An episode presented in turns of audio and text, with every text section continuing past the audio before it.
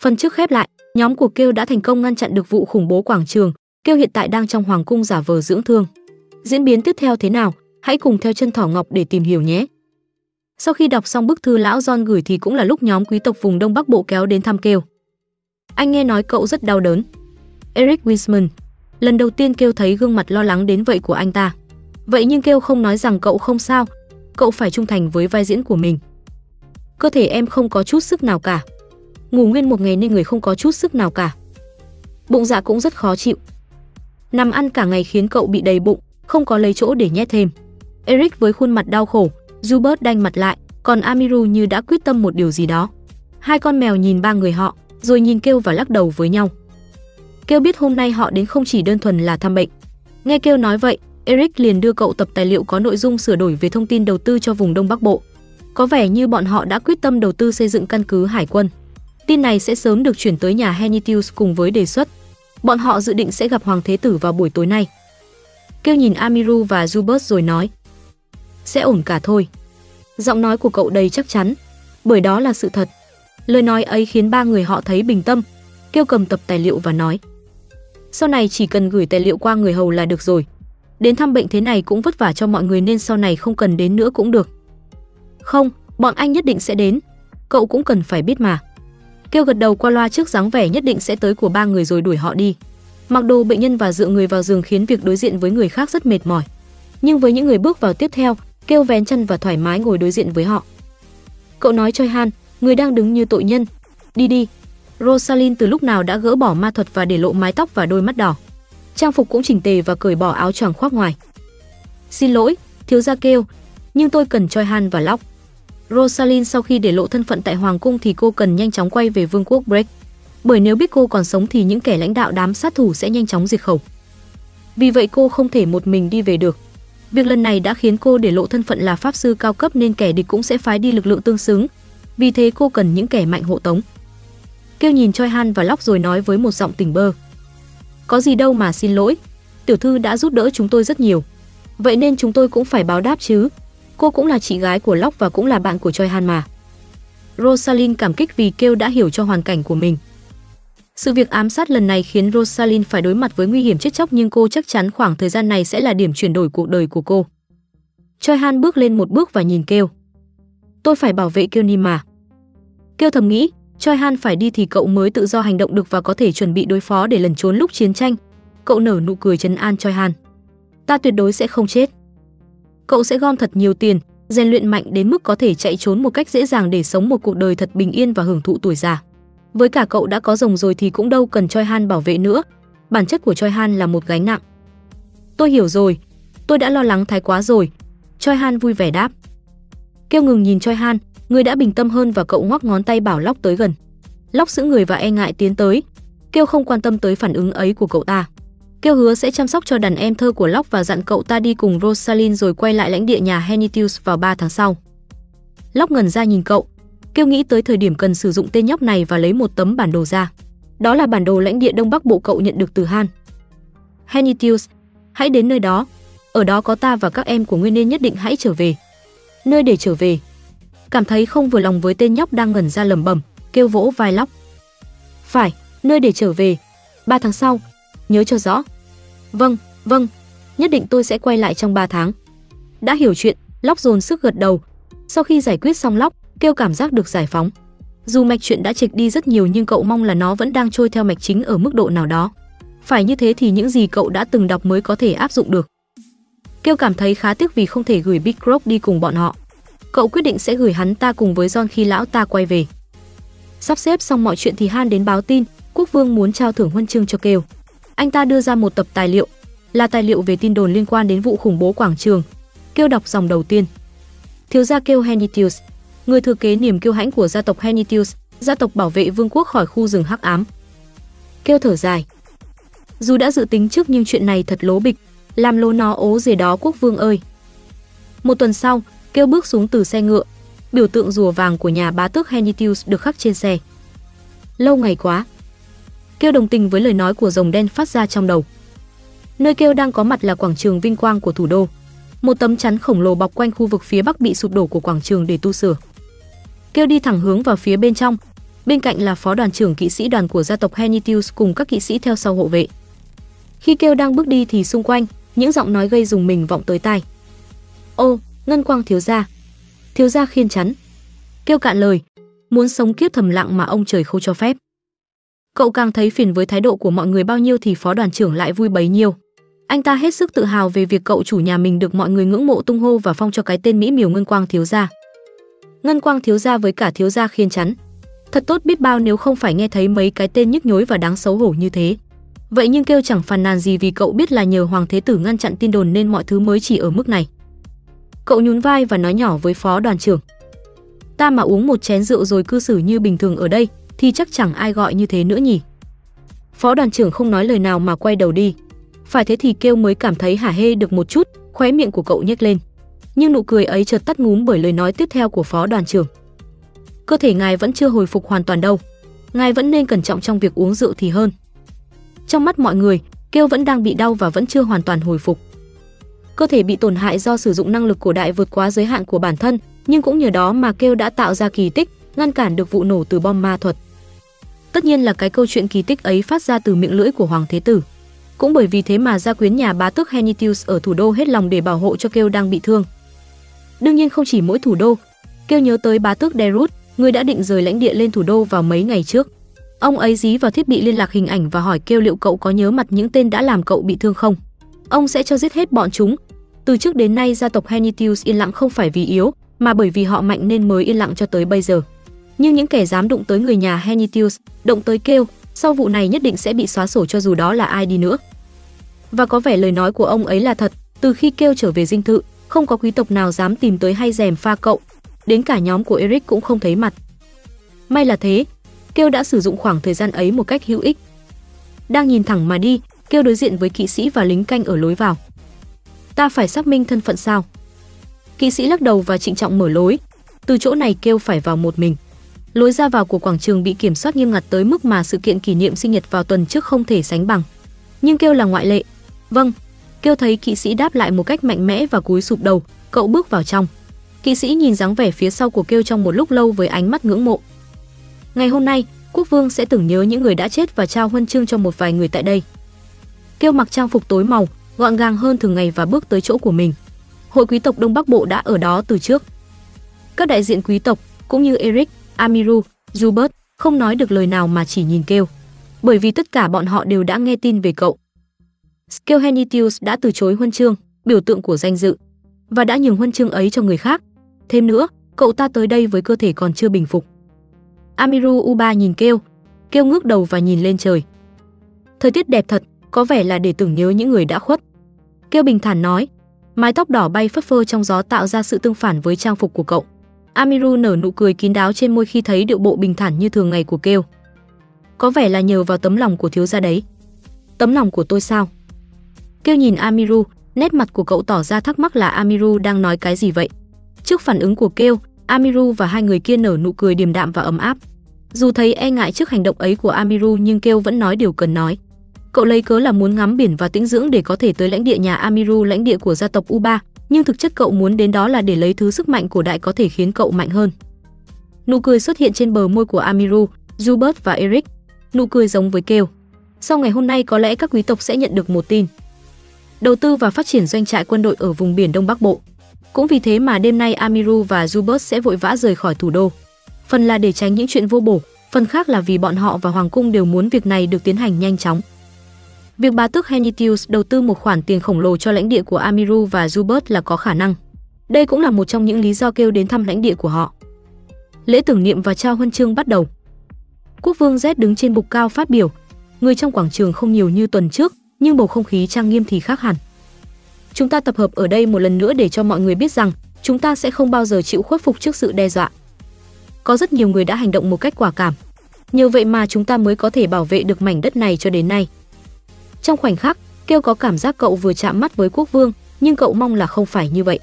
Kêu cẩn thận hướng ánh mắt tới bầu trời phía sau quốc vương. Cậu nhớ lại lời mà rồng đen nói. Sự ban phước từ thần mặt trời, ta chẳng cảm nhận được tí thần lực nào từ lũ người tầm thường ấy cả. Chỉ có tên hoàng thế tử có chút đặc biệt thôi.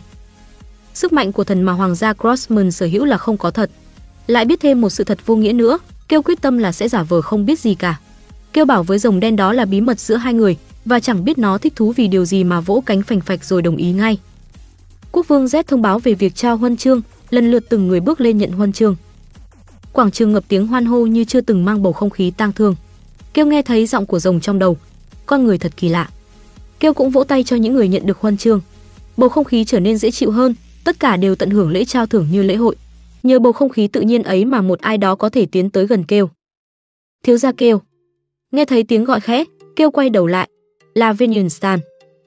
Rất nhiều đại diện quý tộc đã trở về lãnh địa vì đoán rằng thủ đô hiện đang nguy hiểm bởi vụ khủng bố.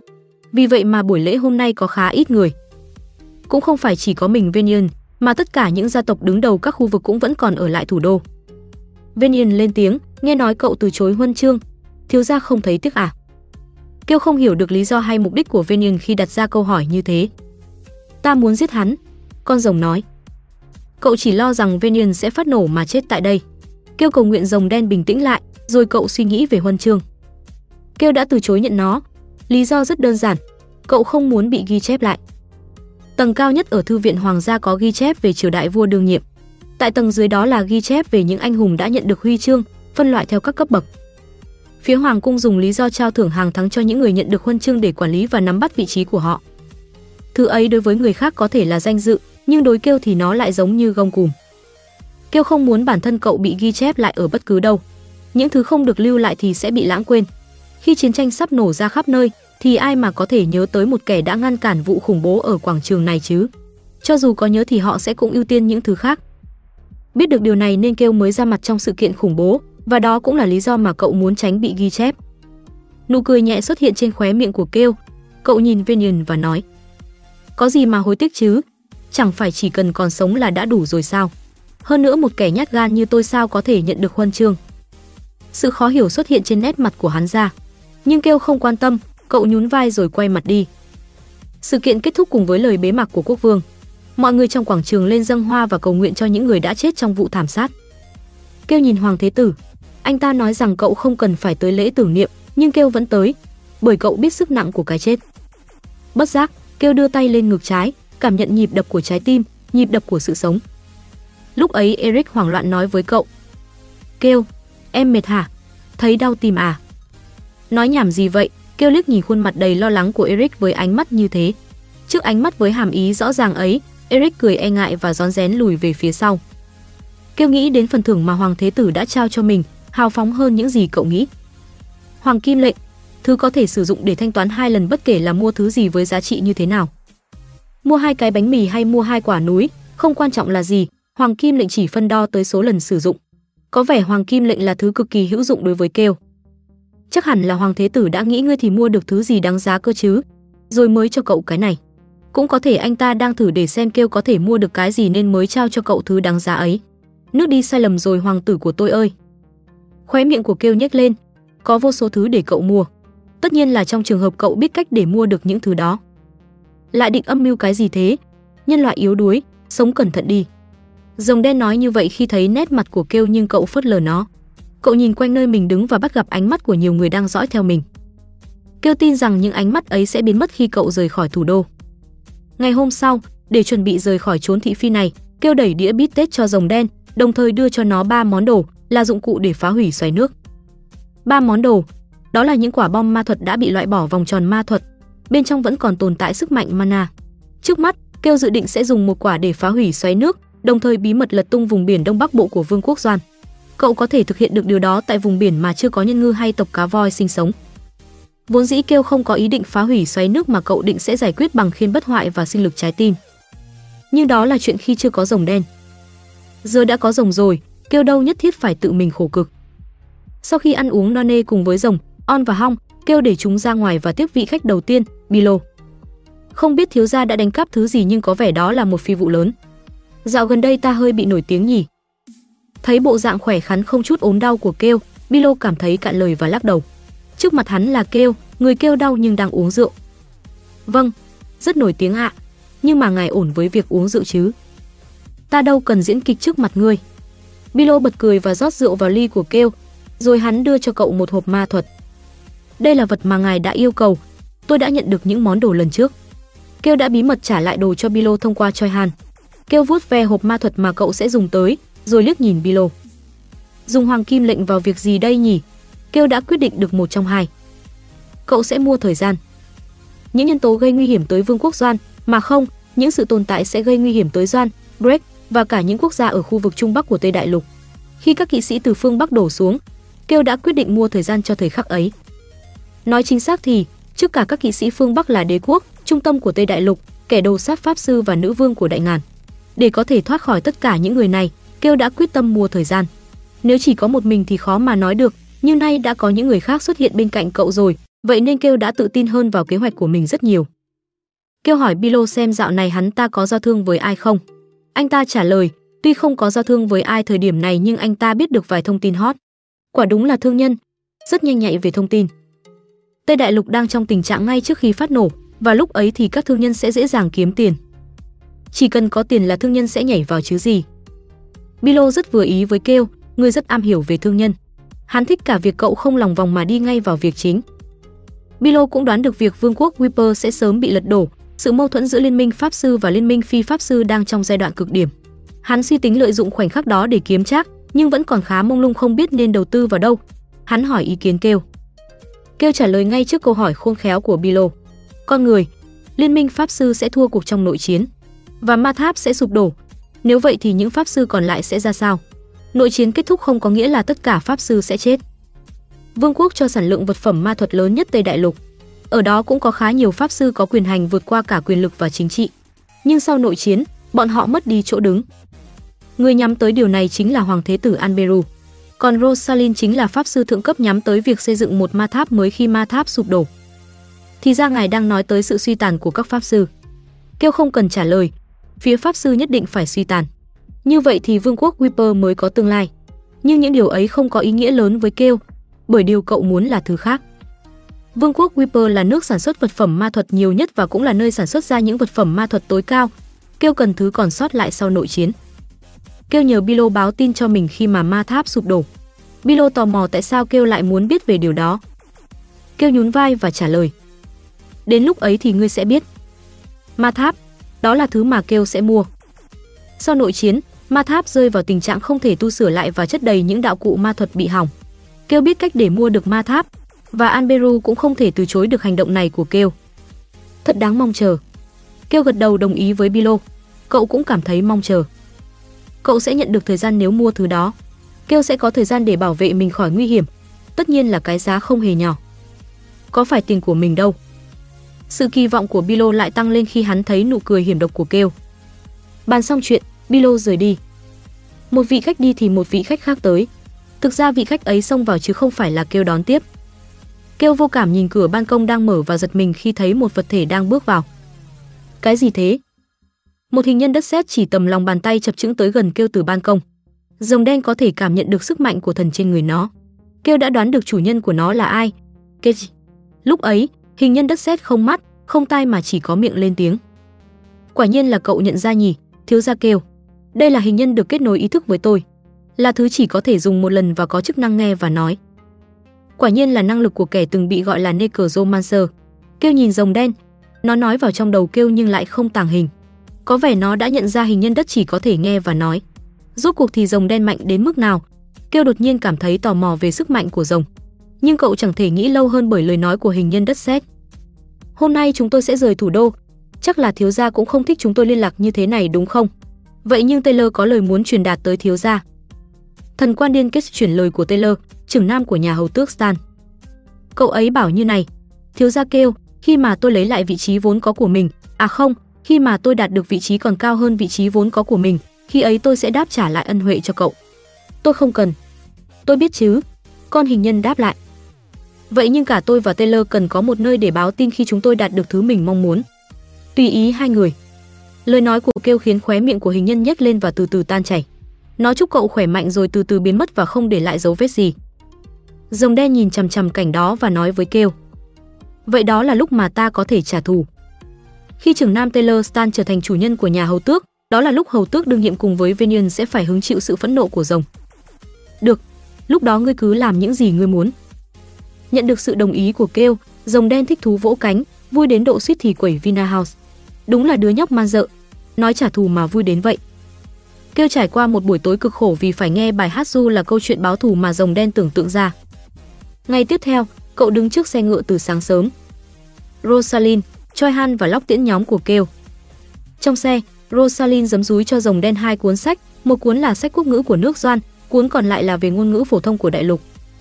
Có vẻ rồng muốn học chữ để tìm được một cái tên ưng ý, và trọng trách đặt tên cho nó sẽ do kêu chịu trách nhiệm. Đương nhiên chỉ có Rosalind mới biết ý định này của rồng. Cô bất giác đưa mắt nhìn kêu đang đứng cạnh Choi Han và mỉm cười thích thú. Kêu Nim chắc sẽ hiểu ý của ngài. Ngoài xe, Lóc nói lời chia tay đám nhóc tộc sói lam. Anh nhất định sẽ trở nên mạnh mẽ hơn và quay về.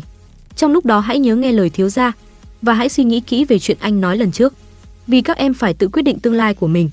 Từ bây giờ chúng ta phải trở nên mạnh hơn. Bên này cũng đang diễn ra một cuộc chia ly.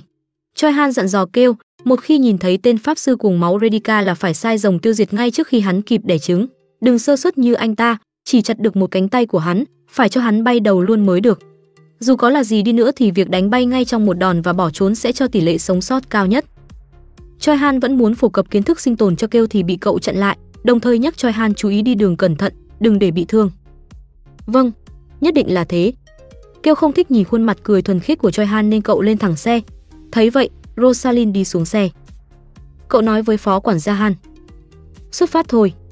Ngay khi kêu dứt lời thì những người làm đứng ở ngoài dinh thự chào cậu.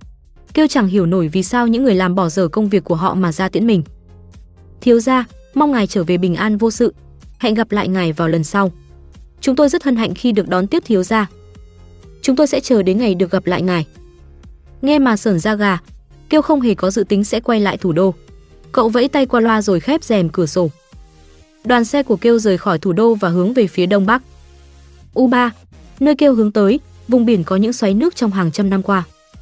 Wow, có vị mặn. Đây là biển sao? Mèo lông đỏ, hong, nhìn cửa sổ xe đang he hé và ngửi mùi. Kêu gật đầu qua loa và nhận lấy vật hình tròn bé hơn nắm tay mà rồng đen đưa. Là thiết bị tích tụ mana được phân tách trong các quả bom. Giờ chúng ta đã có thể tạo ra những quả bom ma thuật mới rồi. Kêu cảm thấy thích thú trước lời tuyên bố của rồng đen, cậu mở toang cửa sổ. Kêu nhìn thấy vùng biển tươi mát cùng bờ biển rộng của vùng Đông Bắc Bộ. Có rất nhiều đảo trên vùng biển này. Lũ mèo có vẻ thích thú khi thấy những vách đá ở đây. Những vách đá dựng ngược tại ven biển vừa gây cảm thán vừa gây áp lực. Xe ngựa đang đi theo con đường được xây dựng theo những vách đá ấy. Kêu hướng mắt về phía xa, nơi có vách đá của gió, tuyệt cảnh của lãnh địa U3.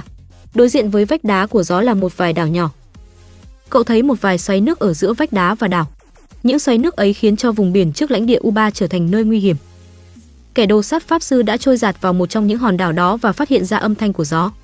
Được đánh giá là kẻ man di lanh lợi, nhân vật có thể chất còn xuất chúng hơn cả lóc, người sẽ trở thành vua sói và cũng là đầu đàn của làng sói xanh. Một kẻ có sức mạnh vô địch ở Tây Đại Lục, bạo chúa To Onga. Nếu theo như trình tự của cuốn tiểu thuyết thì vẫn còn một ít thời gian cho đến khi To Onka đặt chân đến chỗ này. Phải lấy được âm thanh của gió trước hắn ta. Kêu nghĩ vậy và nhìn ra ngoài cửa sổ với tâm trạng thoải mái. Đột nhiên, có thứ gì đó ở đường chân trời xuất hiện trong tầm mắt của Kêu. Thứ đó là cá voi sao? Bầy cá voi khổng lồ phun nước lên trời, chúng đang vượt qua vùng biển Đông Bắc Bộ và hướng về phía Bắc. Cá voi thường sống ở vùng biển phía Bắc, và tộc cá voi cũng vậy. Phải tới lúc giao chiến với nhân ngư thì bọn họ mới xuống phía Nam.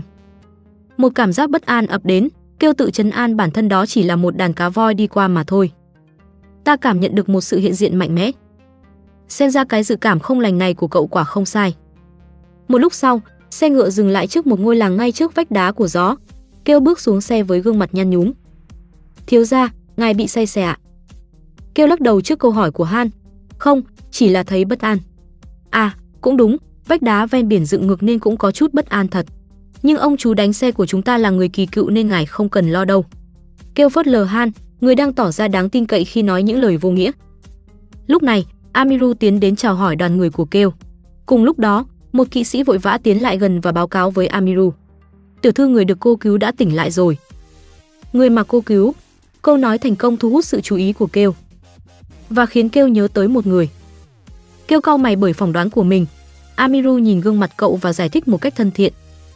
Mấy ngày trước, khi đang khảo sát đường bờ biển và các hòn đảo, chúng tôi đã cứu được một người bị trôi giạt.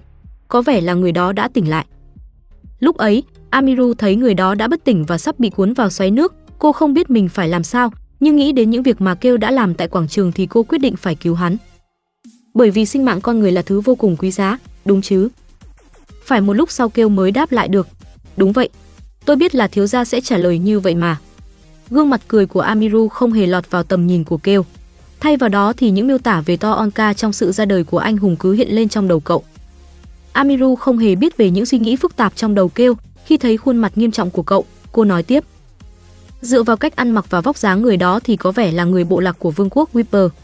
Chắc chắn đó là To Onka. Amiru càng nói, thì đầu óc của kêu càng trống rỗng. Người dân bộ lạc là những người dẫn đầu liên minh phi pháp sư đối đầu với liên minh pháp sư và từng một thời bị khinh bỉ là những kẻ Manji. Nhưng trên thế giới này chẳng có ai là Manji cả. Con người, ai cũng có trí khôn, trải qua năm tháng và ghi lại dấu tích lịch sử để rồi phát triển và trưởng thành theo phương thức riêng. Người dân bộ lạc không sử dụng ma thuật, sinh sống ở bờ biển và những vùng núi hiểm trở của vương quốc Whisper. Họ tập trung vào việc cường hóa hết mức sức mạnh vật lý của cơ thể. Họ dự định sẽ phá hủy vương quốc Whisper, đất nước được dựng lên chỉ để các pháp sư nắm quyền, rồi đưa nó trở về trạng thái ban đầu. Người dân vương quốc Weeper đi theo người dân bộ lạc.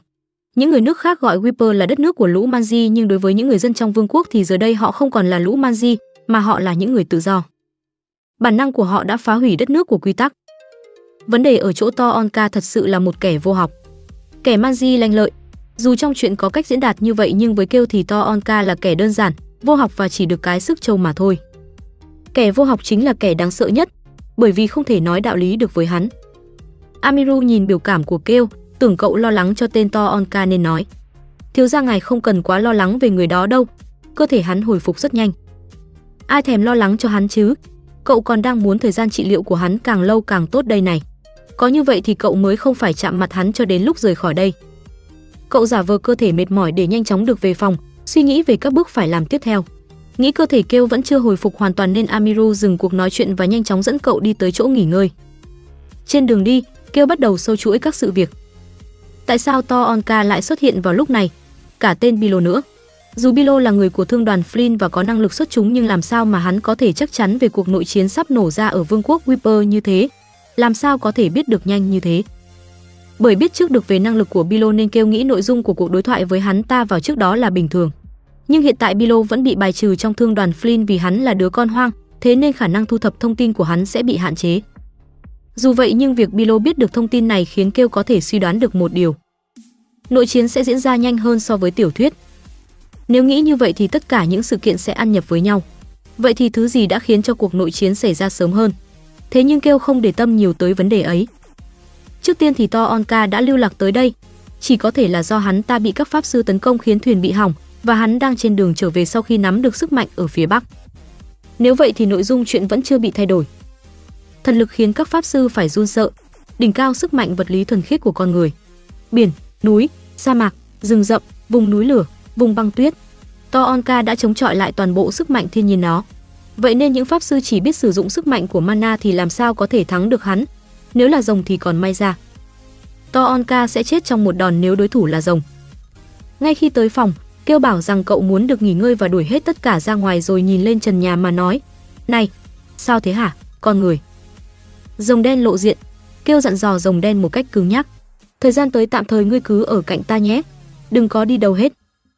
Từ việc của rồng đen và Choi Han thì kêu đã rút ra được bài học. Cứ cô tranh né to Onka thì có khả năng là sẽ đụng mặt rồi phải gánh thêm một cục hành lý nữa. Cậu phải chuẩn bị đối phó với tình huống đấy. Ta sẽ làm theo ý mình. Rồng đen hứ một cái rồi phớt lờ kêu, Vậy nhưng kêu chắc chắn rồng đen sẽ nghe lời cậu khi thấy nó vỗ cánh.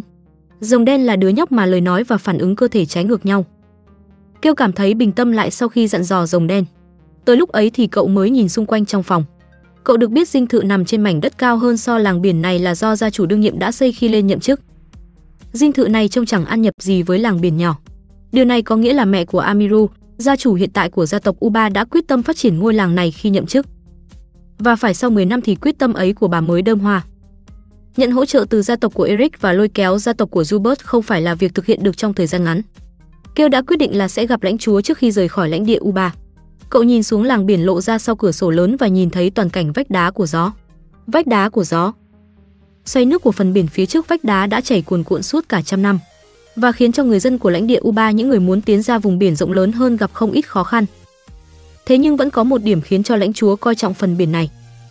Còn có thêm hai ngôi làng nữa trên đường ven biển dài nhưng ngôi làng này chiếm vị trí ở giữa. Ở vị trí có đường ven biển hình lưỡi liềm và có thêm vách đá dựng ngược ở hai bên đã tạo ra địa thế duy nhất cho thuyền bè dễ dàng neo đậu trong số 3 ngôi làng. Chưa kể những hòn đảo lớn nhỏ phân bố ngay trước ngôi làng tạo ra phong cảnh hùng vĩ. Có thể nói nơi này là vùng đất tốt khi nhìn nhận theo ý nghĩa quân sự.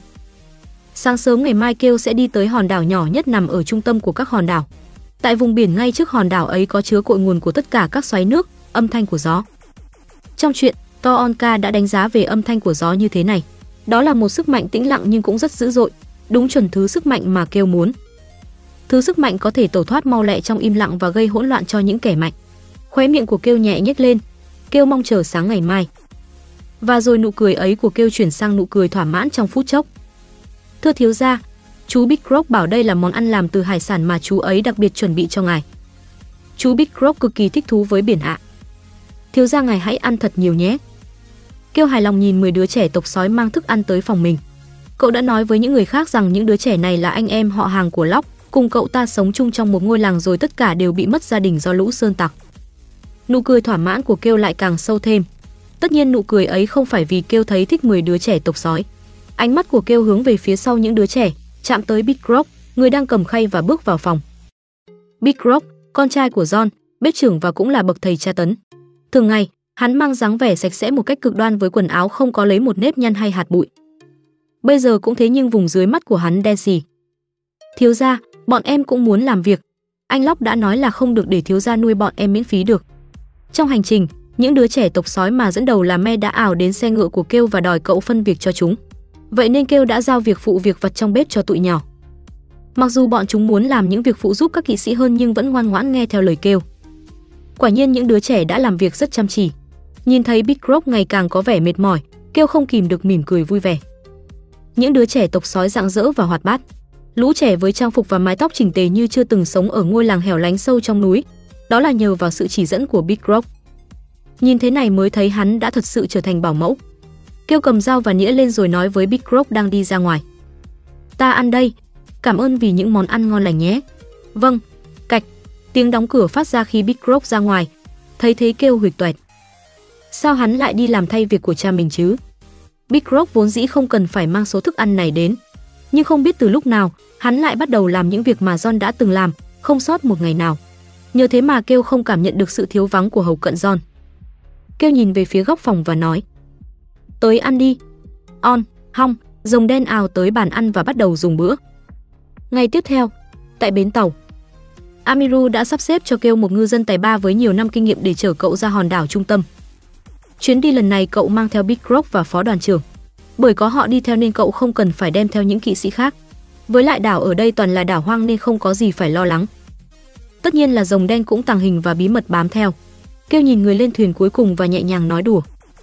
Big Rock, nghe bảo ở gần đảo có rất nhiều hải sản quý hiếm.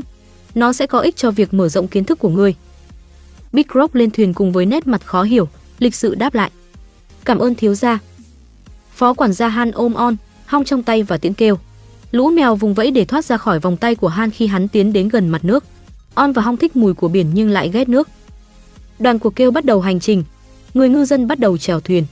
Tại vùng biển đầy xoáy nước thì thuyền tốt hay động cơ ma thuật xuất chúng không phải là thứ quan trọng. Chỉ có những kinh nghiệm qua năm tháng, cách ông lão chèo thuyền mới là hữu dụng hơn cả. Thuyền có thể sẽ hơi rung lắc một chút, xin hãy nắm vững lấy tay cầm. Ông lão bình thản nói như thế và con thuyền khởi hành. Một lúc sau, kêu bật ra câu chửi thề. Chết tiệt, thuyền rung lắc. Tại vùng rìa của xoáy nước như nút chừng lấy bất cứ thứ gì ấy, con thuyền nhỏ đang lướt qua một cách đầy nguy hiểm. Mặt biển nhấp nhô khiến thuyền lung lay. Uỳnh, uỳnh. Âm thanh của nước lẫn lộn vào nhau, ngư dân giả hô vang. Ha ha ha, thiếu gia, xoáy nước thật hùng vĩ phải không? Ông lão quả thực là người to gan, kêu gạt phăng bàn tay của phó đoàn trưởng. Hắn ta đang nắm lấy tay áo của kêu với gương mặt trắng bệch. Có vẻ hắn ta bị say sóng rồi. Lúc này, người ngư dân già thông báo cho kêu biết họ sắp đến hòn đảo cậu muốn, nhưng đồng nghĩa với việc họ phải đối mặt với những xoáy nước nguy hiểm nhất. Lúc này, kêu cũng cảm giác mình say sóng đến nơi rồi. Ông lão ngư dân sợ chưa đủ loạn còn bồi thêm. Bị cuốn vào đó thì cứ chuẩn bị tạm biệt cuộc đời là vừa. Nói xong, ông cười lớn, như thể chẳng có gì đáng sợ ở ngoài kia. Ông còn có kể cho kêu nghe một câu chuyện thú vị. Truyền thuyết kể rằng ngày xưa vì có một tên trộm ăn cắp đồ vật của thần linh nên những xoáy nước ấy mới hình thành. Thuyền hơi bị nghiêng, kêu nhìn làn sóng và đập vào thuyền mà lòng bồi hồi. Còn phó đoàn trưởng ngồi cạnh thì chắc hồn lìa khỏi xác luôn rồi. Trời ạ, suýt nữa thì lật thuyền rồi. Con trai à, phải trèo đàng hoàng đi chứ. Xin lỗi cha. Cha con dân ngư rất bình thản. Kết cục thì kêu phải giơ tay lên để khiến ông lão ngậm miệng lại, cậu quả quyết nói. Lên đảo trước rồi hãng nói. Tiểu thư Amiru cũng đã nói như vậy đó ạ. Tôi sẽ đưa ngài đi ngay đây. Ông lão chèo thuyền một cách điêu luyện. Theo những thao tác của ông, con thuyền đang lảo đảo một cách nguy hiểm, đổi hướng một cách khéo léo và tránh những xoáy nước. Lại chúa trên cao, cuối cùng họ cũng cập bờ an toàn. Phó đoàn đứng một bên gọi chị Huệ. Bộ dạng phó đoàn trưởng đang chật vật trong đau đớn do say sóng, khiến Kêu nghĩ liệu có phải hắn ta có sắp chết không. Kêu huyết vào cánh tay của Big Rock đang tiến tới bên cạnh cậu và chỉ tay vào phó đoàn trưởng. Big Rock cau mày rồi đeo đôi găng tay trắng lấy ra từ trong túi và tiến tới gần phó đoàn trưởng. Vai của Kêu hơi run lên khi thấy đôi găng tay trắng ấy. Cái kia là găng tay, hắn đeo lúc tra tấn vì ghét bị bẩn mà. Găng tay trắng chuyên dụng mà không biết là có tận bao nhiêu đôi của Big Rock. Được chứng kiến tận mắt sự tồn tại của đôi găng tay ấy, Kêu ngừng nhìn Big Rock và phó đoàn trưởng. Cậu hướng mắt nhìn quanh đảo và gọi thuyền trưởng ra đến, ý muốn ông kể nốt câu chuyện còn dang dở về tên trộm kia. Vậy là ông bắt đầu kể. Ngày xưa ngày xưa, có một tên trộm nhanh hơn bất kỳ ai. Bước chân của tên trộm ấy nhẹ nhàng và thận trọng đến mức dù có lướt đi trên biển thì mặt sóng cũng không bắn lên một giọt nước nào. Hắn đã ăn cắp một món đồ và nghe nói đó là món đồ của thần linh. Thiếu gia biết về vách đá của gió ở vùng biển này đúng không? Kẻ đó đã nhảy xuống từ vách đá ấy.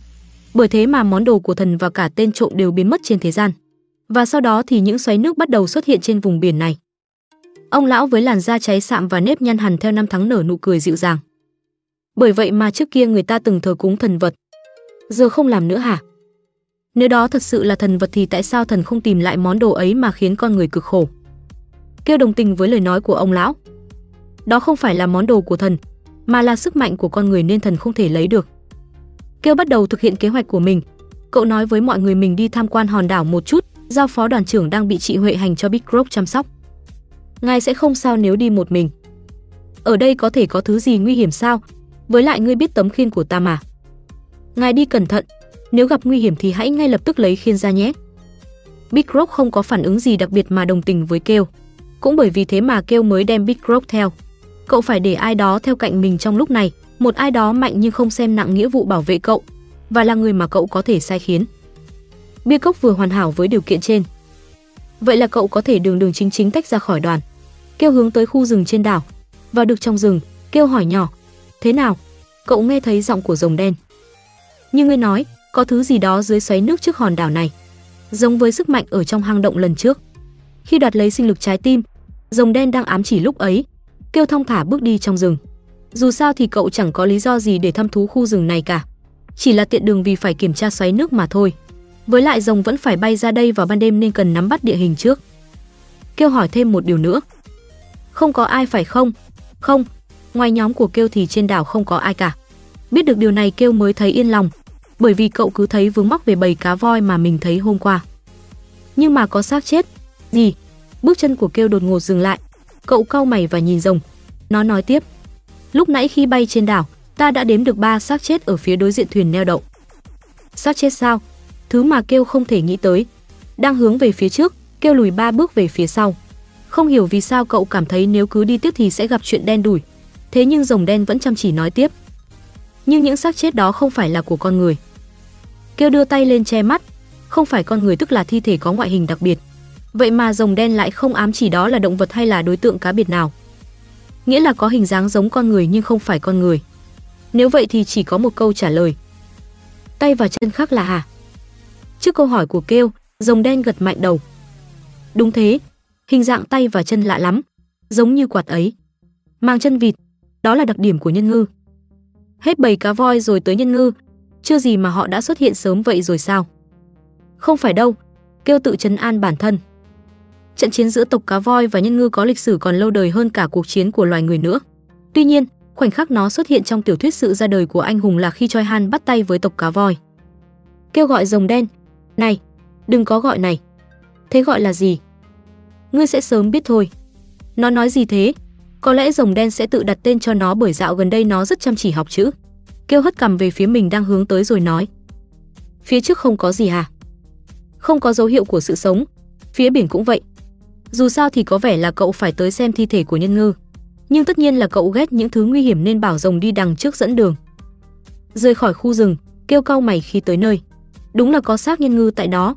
Thi thể nhân ngư khô cứng như xác ướp, nhưng diện mạo của nhân ngư rất khác với con người. Có màng chân vịt ở tay chân và làn da giống như được phủ bởi vảy cá, và chúng có mang thay vì tai. Rồng đen tới gần các thi thể và bắt đầu phân tích. Nhìn như bị giết chết ngay trong một đòn vậy, và có vẻ chưa chết lâu. Thêm nữa có máu đỏ dính ở màng chân vịt của những thi thể này, có vẻ là dính máu trong khi chiến đấu. Là tộc cá voi, chắc chắn là tộc cá voi đã giết chết nhân ngư. Tộc cá voi với số lượng cá thể ít giống như rồng, nhưng là sinh vật mạnh nhất trên biển. Bởi vậy mà họ có thể bảo vệ thế giới đại dương khỏi lũ nhân ngư. Nhân ngư muốn xây dựng vương quốc trong lòng đại dương, nhưng tộc cá voi không thể chấp nhận được việc phân chia ranh giới trong biển, bởi đó là đặc trưng của những loài sinh vật biển thường xuyên phải di chuyển. Nhân ngư không thể tự tiện làm theo ý mình vì tộc cá voi có số lượng ít nhưng mạnh. Rồi đột nhiên một ngày nhân ngư bắt đầu trở nên mạnh hơn. Việc đó đưa tộc cá voi vào tình thế khó khăn. Lúc ấy Choi Han xuất hiện và đứng về phía tộc cá voi. Nội dung tới tập 5 là như thế. Trở lại hiện tại, sau khi xem xét tình hình xong, kêu bảo rồng đen quay về, rồi cậu quay lưng lại với thi thể của nhân ngư. Cậu không làm gì mà giữ nguyên hiện trường như thế vì cậu biết những thi thể đó là do tộc cá voi cố tình để ở đó. Thi thể của nhân ngư không bị thối rữa trên mặt đất mà chỉ khô cứng. Phải ở dưới biển thì mới có thể thối rữa. Khi bắt đầu thối rữa thì sẽ phát ra mùi khiến cho những nhân ngư khác tìm tới. Có lẽ số nhân ngư kia bị giết bởi một con cá voi. Vì nếu có trên hai con thì chúng đã lợi dụng số thi thể đó để dụ thêm nhiều nhân ngư khác đến giải quyết tiếp rồi. Kêu thầm nghĩ phải mau dọn dẹp và rời khỏi chỗ nguy hiểm này. Cậu quay lại nơi đậu thuyền và nói với những người trong nhóm. Về thôi, không có gì để xem nữa. Quay trở về và ăn no nê bữa tối là cá nướng, kêu chờ đợi thời gian trôi. Rồi màn đêm bắt đầu buông xuống làng biển. Kêu mặc đồ lặn lấy ra từ hộp ma thuật mà Bilo đưa cho. Cậu bước lên khung cửa sổ nơi có thể nhìn thấy vách đá của gió và vùng biển Đông Bắc Bộ, dặn on, Hong ở lại trong nhà, tuyệt đối không cho ai vào phòng. Sau đó cậu nhìn rồng đen. Rồng đen nhìn kêu bằng gương mặt ngạo mạn và nói: "Ma thuật bay." Lúc ấy cơ thể của kêu nổi lên, "Đi thôi." Kêu dứt lời, rồng đen dẫn trước và cậu bay theo sau. Bay ở độ cao mà khó lọt vào tầm nhìn của người khác, kêu ôm trong tay bom ma thuật. Hôm nay, kêu dự định sẽ đánh thần tốc và rời đi. Khi người ta hoảng hốt tìm tới nơi này, thì kêu đã rời đi như cơn gió, không gây ra một tiếng động nào. Ban đêm nhìn còn kinh khủng hơn nhỉ. Kêu nhìn xoáy nước lớn nhất ở dưới chân mà cảm thán.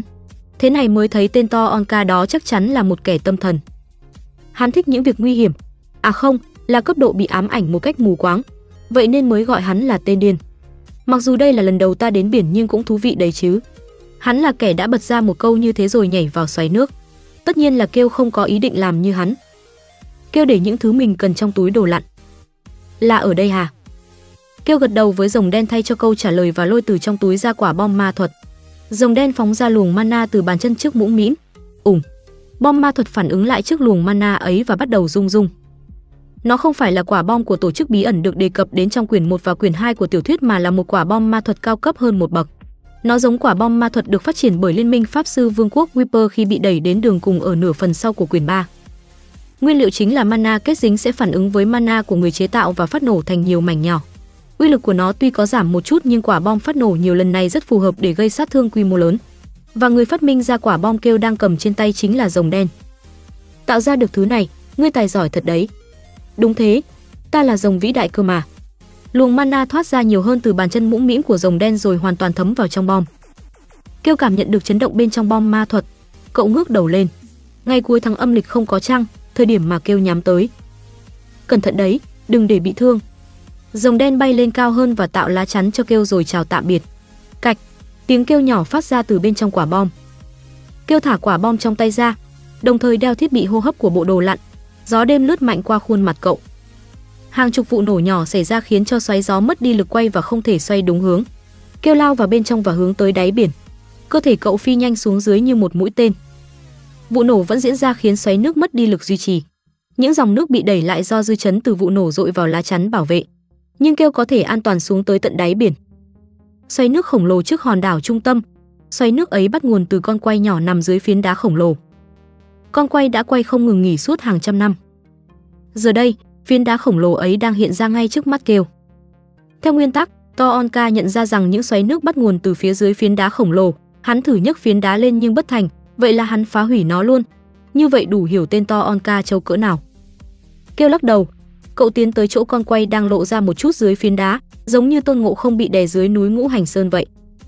Ngay lúc này, Cũng như bao lần kêu đoạt lấy năng lực cổ đại, giọng nói của chủ nhân năng lực lại vang lên. Lũ khốn, chúng bảo việc đánh cắp món đồ được tạo ra bằng sự hy sinh của người khác là tội ư? Ta định trả nó lại cho mọi người cơ mà. Lũ rác rưởi. Thứ như bọn chúng sao lại có sức mạnh cơ chứ?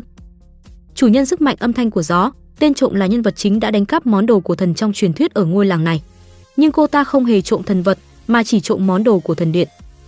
Cô ta bị buộc hai chân lên trên phiến đá khổng lồ này, rồi bị ném xuống biển và chết chìm. Tên trộm với đôi chân nhanh nhẹ nhất đã chết như thế. Năng lực siêu nhiên điều khiển gió, năng lực ấy khác với mana.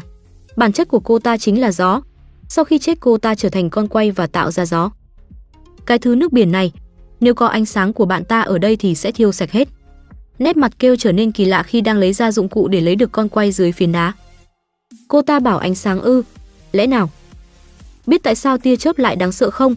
Vì chỉ cần một cú đánh, đúng một cú. Kêu nghĩ tới năng lực cuối cùng mà cậu định đoạt lấy, lửa hủy diệt. Phải vượt qua đám lửa mới có thể lấy được. Và tất nhiên là phải đem theo một số tiền khổng lồ. Một suy nghĩ đột nhiên thoáng hiện lên trong đầu cậu. Khiên bất hoại, cây, sinh lực trái tim, đó. Âm thanh của gió, nước, lửa hủy hoại, lửa. Kêu cảm thấy khó chịu. Cậu suy nghĩ liệu có nên lấy con quay này không? Nhưng báo động trên đồ lặn phát tín hiệu chỉ còn lại 3 phút. Kêu quyết định lấy đồ trước đã rồi suy nghĩ sau. Cậu bắt đầu dùng sảnh sới đất. Cậu sới đất tại nơi giam giữ con quay. Được cường hóa bằng ma thuật, cái sảnh dễ dàng xúc đất ở đáy biển. Đâu nhất thiết phải phá cả phiến đá khổng lồ như tên to Onka trong khi chỉ cần đào vài đường cơ bản là được cơ chứ. Sau vài lần xúc đất, cậu có thể hoàn toàn thấy được hình dáng của con quay, kêu với tay tới và cầm lấy nó. Như bao lần khác, chủ nhân sức mạnh cổ đại vẫn đang nói nhiệt tình về nhân sinh. Kêu hoàn toàn phớt lờ lời nói của cô ta và để con quay đang cầm trong tay xuống mặt đất. Chủ nhân của âm thanh của gió chỉ mong muốn một thứ duy nhất, sự giải phóng, tức là phá hủy. Con quay vỡ ra từng mảnh dưới chân kêu. Âm thanh sắc bén như sóng siêu âm vang lên trong lòng biển.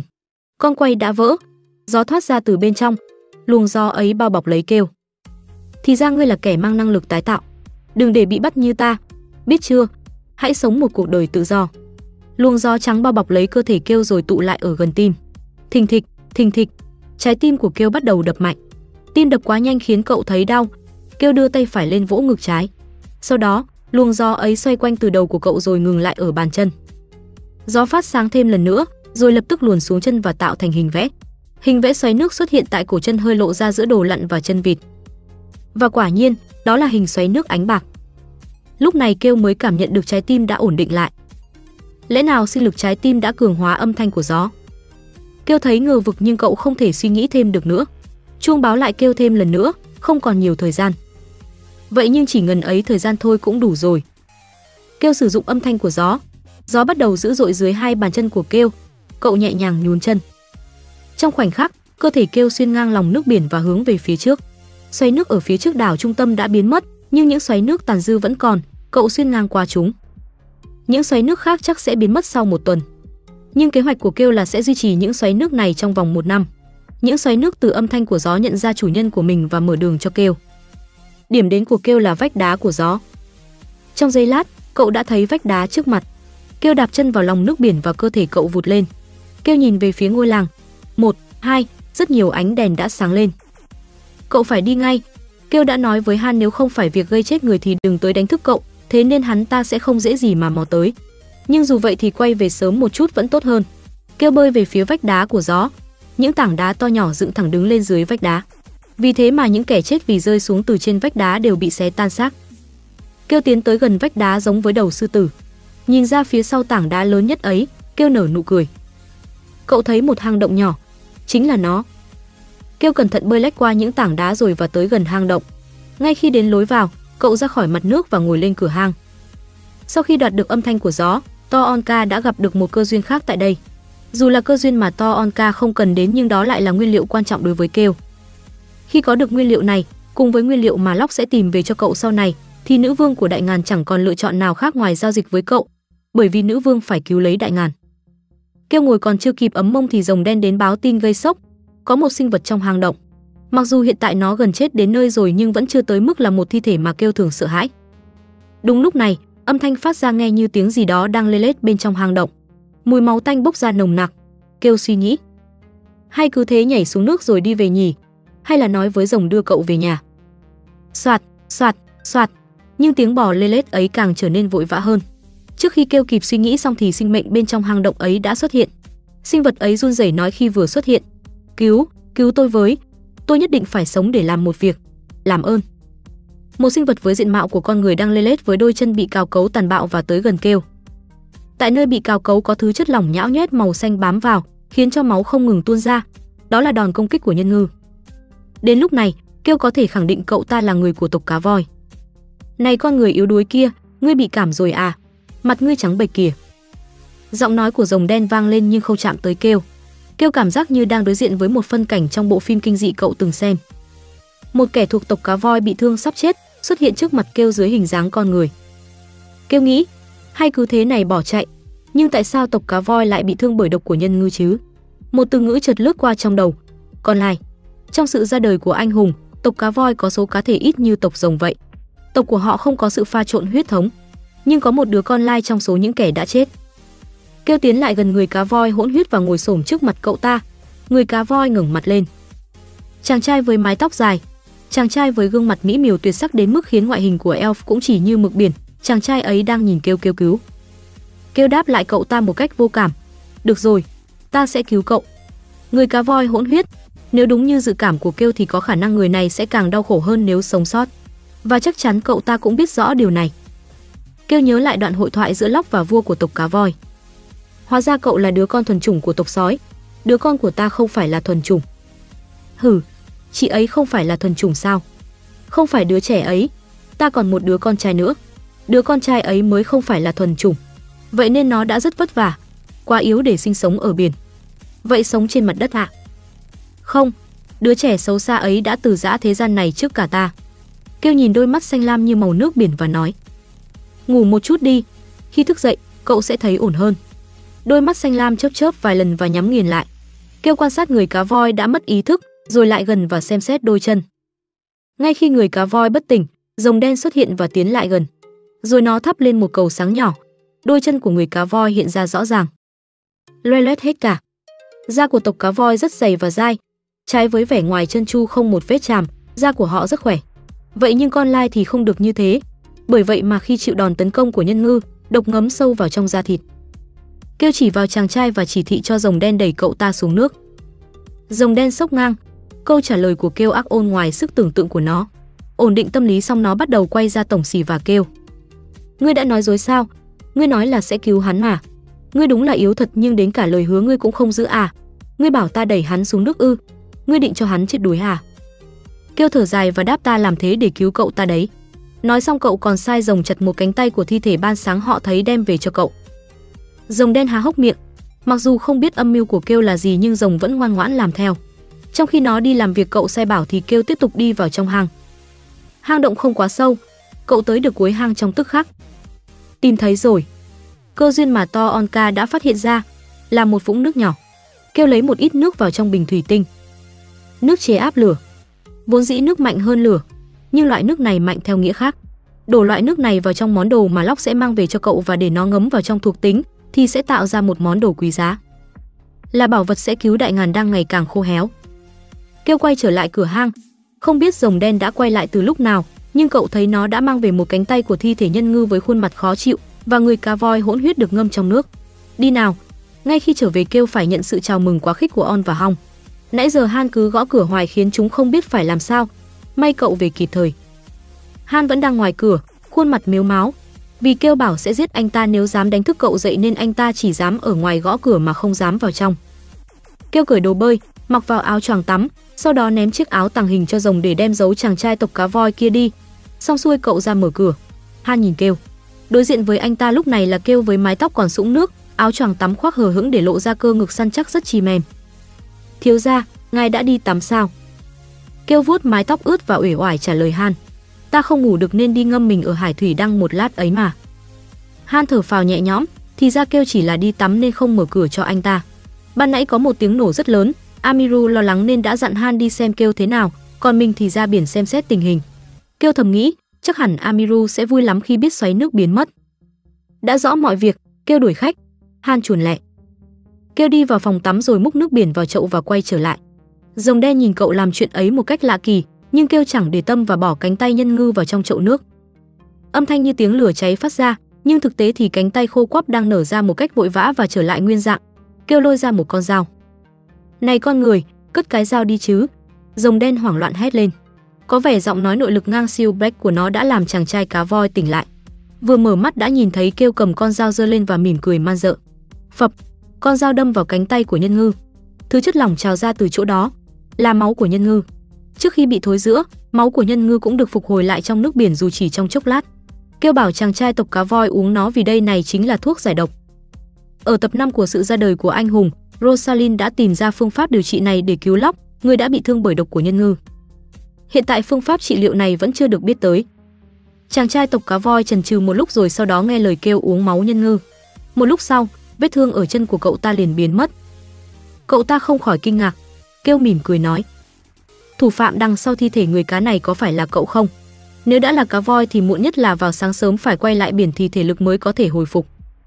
Khuôn mặt của chàng trai trở nên lạnh lẽo, khí tức sắc lạnh khác với kiểu của Choi Han, bao bọc quanh cậu ta. Người luôn bị so sánh và sống với ý nghĩ bản thân thấp kém hơn so với đồng loại. Nét đặc trưng của người như thế là sự sắc bén. Làm sao mà cậu biết tôi thuộc tộc cá voi? Thấy thái độ đó, kêu không sợ hãi mà trả lời. Có tận ba nhân ngư đã chết, còn ai có thể làm được việc đó nữa chứ?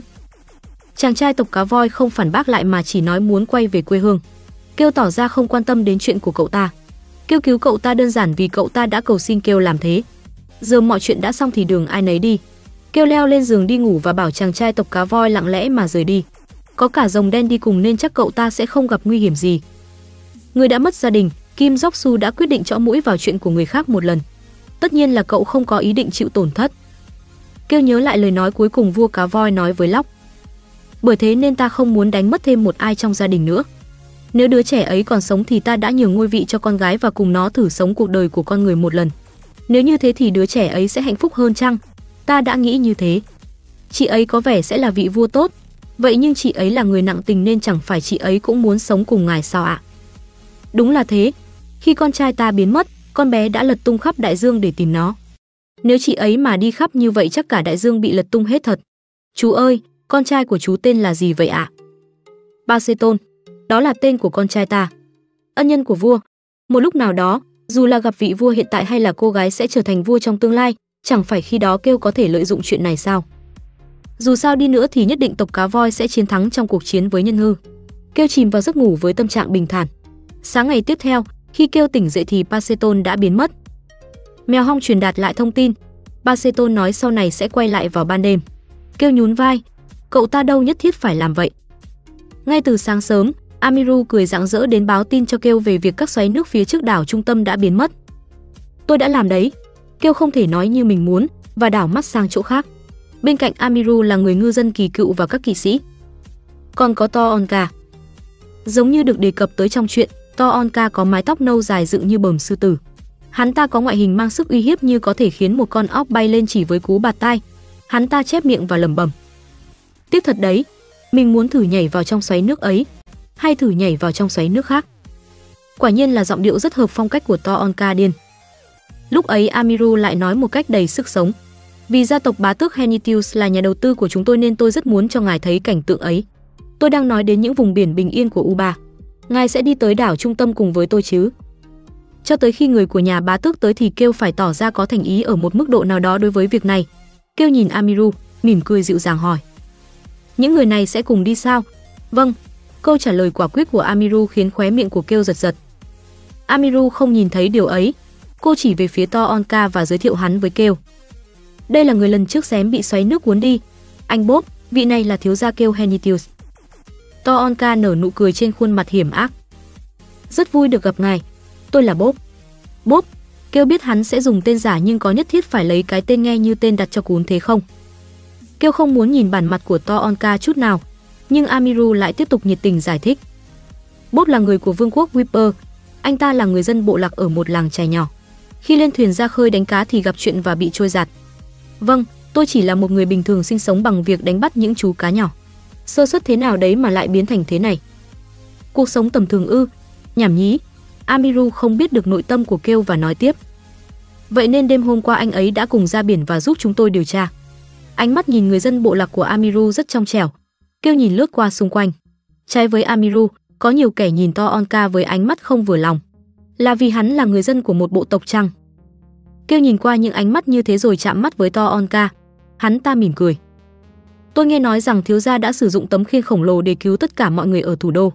Tôi muốn được diễn kiến người mạnh mẽ như vậy, nên đã xin phép tiểu thư Amiru được theo cùng tới đây. Mắt của To Onka nheo lại chẳng ăn nhập gì với vẻ ngoài to xác. Khoảnh khắc ấy trực giác của Kêu mách bảo, nguy hiểm. Kêu lập tức lên tiếng.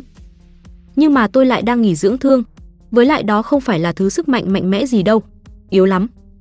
Amiru xác nhận những lời Kêu nói là sự thật. Tên To Onka tụt mút, hắn lén nhìn Kêu từ trên xuống dưới rồi đảo mắt đi chỗ khác. Phải, phải như thế mới là To Onka. Hy sinh vì những người khác, anh hùng, hắn chẳng quan tâm một tí gì tới những thứ như thế. Chỉ duy nhất cái mạnh, hắn cùng cái mạnh và phớt lờ những kẻ yếu. Đã là kẻ yếu thì dù cho có cùng phe với hắn cũng sẽ bị hắn khinh thường và hắn sẽ lựa thời cơ để giết họ. Bởi vậy nên người ta mới gọi hắn là bạo chúa. Chào hỏi xong tất cả lên thuyền để đến đảo trung tâm. Lúc ấy kêu nghe thấy To Onka lẩm bẩm. Lạ thật đấy, rõ ràng gần đây có mùi của kẻ mạnh mà. Quả nhiên là To Onka giống y như quỷ thần vậy. Kêu nhìn lên không trung. Ta không bốc mùi. Cậu nghe thấy giọng nói của rồng đen đang tàng hình vang lên trong đầu. To Onka có trực giác nhạy bén hơn cả tộc nhân thú. Kêu gạt bỏ suy nghĩ trong đầu và quyết tâm hôm nay sẽ làm bộ yếu đuối hơn ngày thường. Hiện tại gia tộc Uba đang điều tra về lý do xoáy nước đột nhiên biến mất, cha của Amiru và các pháp sư ở lãnh địa cũng sẽ sớm đến đây để xem xét tình hình. Kêu nhìn vùng biển yên ả trước đảo trung tâm và phụ họa theo Amiru. Vậy sao? May thật, mong là có thể sớm tìm ra nguyên nhân. Người nói dối giỏi thật đấy. Tôi mong rằng những xoáy nước khác cũng sẽ sớm biến mất. Rồng lại khinh bỉ giao tiếp với kêu qua sóng não. Lại nói dối nữa rồi, chẳng phải ngươi đã nói là những xoáy nước sẽ được duy trì thêm một năm nữa sao? Kêu quyết định phớt lờ rồng đen. Amiru gật đầu với kêu bằng gương mặt kiên quyết. Vâng, nhất định sẽ tìm ra nguyên nhân và xóa bỏ cả những xoáy nước khác. Nhận được sự giúp đỡ từ nhiều phía và có được cơ hội như thế này, nên chúng tôi phải nắm lấy cơ hội ấy chứ. Thấy dáng vẻ nhiệt tình của Amiru khiến kêu thấy hơi có lỗi, cậu lên tiếng. Là tiểu thư Amiru và gia tộc Uba nên sẽ làm được thôi. Amiru cảm ơn rồi nở nụ cười điềm đạm và nhìn kêu bằng ánh mắt ấm áp. Kêu nói với cô bằng gương mặt nghiêm túc. Tôi thấy hơi nhức đầu dưới ánh mặt trời. Liệu tôi có thể tới nghỉ ở chỗ bóng dâm kia không? Cậu cảm nhận được cái nhìn của To Onka. Từ đằng xa, thỉnh thoảng To Onka lại liếc nhìn kêu. Có vẻ hắn vẫn đang tìm kiếm mùi của cái mạnh, nhưng To Onka không thể nào tìm được rồng đen. Đó là giới hạn của kẻ không thể cảm nhận được aura và mana. Lên đảo, kêu thông thả đi vào trong khu rừng. Cậu đến chỗ lần trước có xác của các nhân ngư. Tới nơi, kêu sững sờ, những cái xác đã không cánh mà bay. Không phải ta, ta không có làm. Rồng đen phủ nhận một cách kịch liệt rằng không phải do nó làm. Vậy nhưng lần này kêu cũng không có thời giờ để lắng nghe nó nói. Cậu tiến tới gần phiến đá nơi từng có thi thể nhân ngư. Cậu chẳng thể làm gì khác ngoài dừng chân lại trước phiến đá. Là Paceton đã làm chuyện này chăng? Thi thể của nhân ngư đã trở thành bột, bởi kêu vốn biết đó từng là thi thể nên cậu mới có thể nhận ra, chứ nếu người khác nhìn vào thì chỉ nghĩ đó là bột mịn từ phiến đá. Thứ sức mạnh kinh khủng này rõ ràng là của người cá voi, và còn là sức mạnh của người cá voi đang phẫn nộ. Mặt nước biển đột nhiên dậy sóng, cùng lúc đó, rồng đen cảnh báo kêu có một thứ gì đó ở dưới biển đang trồi lên mặt nước với tốc độ nhanh chóng mặt. Và rồi, một con cá voi xuất hiện, và còn là cá voi lưng gù. Được gọi là người bảo hộ của đại dương, cá voi lưng gù bảo vệ cho những sinh vật yếu ớt. Và đời đời, vua cá voi luôn là cá voi lưng gù. Cá voi nhìn thẳng vào kêu bằng đôi mắt lẫn lộn, sát khí, sự dò xét, bản năng và lý trí. Đây là lần đầu tiên từ khi đến thế giới này, kêu đối mặt với kẻ mạnh trên vị trí của kẻ yếu. Kẻ mạnh nhìn xuống và dò xét kêu từng tí một. Ánh nhìn đó khiến con rồng đen tính lóng như kem tức điên. Một sức mạnh vô hình tạo ra làn sóng trong không khí. Mana trong không khí bắt đầu bập bềnh và mặt nước biển cũng bắt đầu nhấp nhô, nhưng cá voi lưng gù không hề nao núng. Trái lại, cá voi với kích thước khoảng 15 mét giơ đuôi lên và đập vào mặt nước biển. Uỳnh, mặt nước bị chấn động mạnh. Chắc chắn thứ đó là người cá voi. Thình thịch, thình thịch, kêu chấn tĩnh lại trái tim đang đập mạnh của mình. Cảm nhận được sự nguy cấp, sinh lực trái tim bắt đầu phát huy sức mạnh và khiên bất hoại cũng phản ứng theo. Năng lực cổ đại đặt chủ nhân lên hàng đầu. Năng lực cổ đại đã sẵn sàng để kêu có thể sử dụng được bất cứ lúc nào. Kêu quay đầu về phía khoảng không, nơi mana hội tụ, nơi có rồng đen. Cậu định lên tiếng, nhưng lại nghe thấy một giọng nói khác vang lên trước. Tôi không định gây chiến đâu. Cá voi lưng gù dần dần để lộ khuôn mặt mình trên mặt biển. Con rồng 4 tuổi vẫn rất chi trẻ châu bố đời mạnh miệng áp. Sao ngươi lại ngẩng đầu lên hả? Hành động của ngươi từ nãy giờ mà lại không phải gây chiến sao? Tên cá voi láo sự kia. Kêu thở dài trước lời nói đang phát ra trong đầu cậu. Kêu vươn tay về phía mà mana hội tụ. Nhóc 4 tuổi khi nổi cáu thật đáng sợ. Luồng mana như có thể phá hủy bất cứ thứ gì ấy rẽ đường cho bàn tay của Kêu. Sự kỳ lạ xuất hiện trong ánh mắt của cá voi. Tay cậu chạm vào thứ gì ấy tròn tròn, là đầu của rồng. Kêu xoa đầu nó một cách vô cảm. Đừng có nổi nóng, cứ thế là bị thương đấy. Luồng mana bắt đầu giảm đi một cách đột ngột, cậu nghe thấy giọng rồng đen phụng phịu. Ta không bị thương đâu, ta mạnh lắm. Ta biết, nhưng kể cả vậy thì ngươi vẫn phải cẩn thận. Thật khó để vỗ về một đứa trẻ 4 tuổi. Vậy nhưng có vẻ rồng đen đã hiểu lời kêu theo cách nào đó. Nhân loại yếu đuối, ngươi mới phải cẩn thận ấy. Chấn động mana đã ngừng lại, lúc này kêu mới hướng mắt về phía cá voi. Cá voi từ từ hạ đầu xuống ngay phía trước kêu. Kêu giật mình vì kích thước nhưng cậu đứng yên. Sát khí trong ánh mắt của cá voi đã biến mất. Cá voi lưng gù đang gập đầu trước mặt kêu, mở khuôn miệng khổng lồ. Hành động mở mồm ra nói của nó lại bị một tên nào đó hiểu lầm. Từ đường chân trời ở phía xa, một con cá voi nhỏ rẽ nước, phi như điên tới hướng này. Con cá voi trông rất nhỏ và yếu ớt so với con cá voi 15 mét. Con cá voi ấy tiến tới rất nhanh và hét lên. Chị không được nuốt ngài ấy. Cá voi lưng gù ở ngay trước mặt kêu, vội vã quay người lại. Nước bị hất lên xối xả vào người kêu, quần áo của cậu ướt sũng.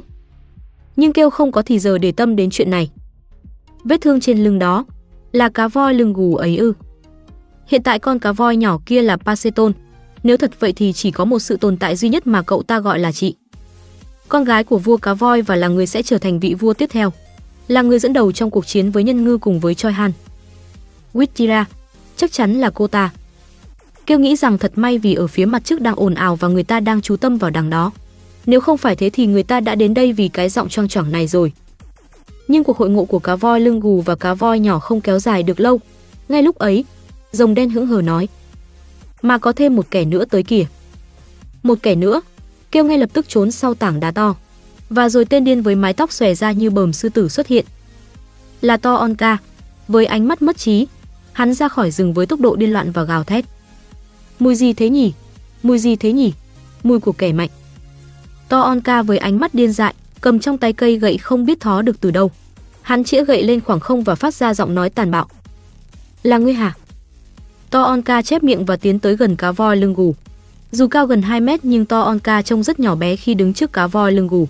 Hắn ta rất phấn khích khi lần đầu được solo cùng cá voi. Quả nhiên To Onka không biết là cá voi trước mặt là nhân thú. Hắn chỉ muốn đánh nhau vì trông cá voi có vẻ mạnh. Trong đầu hắn không nghĩ được gì ngoài đánh nhau và sức mạnh. Kêu trốn một góc để tránh bị ăn đập. Các cụ nói rồi, châu bò đánh nhau rồi mũi chết. Rồi mũi ở đây còn ai khác ngoài cậu chứ? Nếu là cá voi thì chỉ việc đánh đến chết là được nhỉ? Mắt to Onka lóe sáng, hắn nhẹ nhàng đạp chân xuống đất và lập tức cơ thể hắn vụt lên cao, kêu cảm thán và càng lùi về phía sau. To Onka bật lên không trung trong giây lát và vung gậy về phía đầu cá voi. Lúc ấy, kêu lần đầu tiên được chứng kiến nụ cười mỉa mai của cá voi. Một bên khóe miệng của cá voi nhếch nhẹ lên và quay đầu. Cơ thể khổng lồ 15 mét xoay người trong tích tắc, đuôi cá đập thẳng về phía To Onka. Nhưng To Onka lập tức chuyển hướng và đáp xuống đất. Vị trí mà To Onka đã nhảy lên, bị nát vụn bởi đuôi cá voi. Dư chấn từ đó khiến nước biển hất ngược lên và làm cho kêu hứng trọn gói, ướt nhẹp. Sức mạnh của cá voi làm tên điên To Onka càng trở nên phấn khích. Hắn nhốn nháo bảo cá voi nhào tới lẹ lên rồi vung gậy xuống đuôi cá voi với một tốc độ cực nhanh. Cá voi không hề tránh mà giơ đuôi lên quật To Onka. Dầm, To Onka đáp xuống đất, kèm theo âm thanh lớn. Cây gậy hắn cầm trên tay trẻ làm đôi.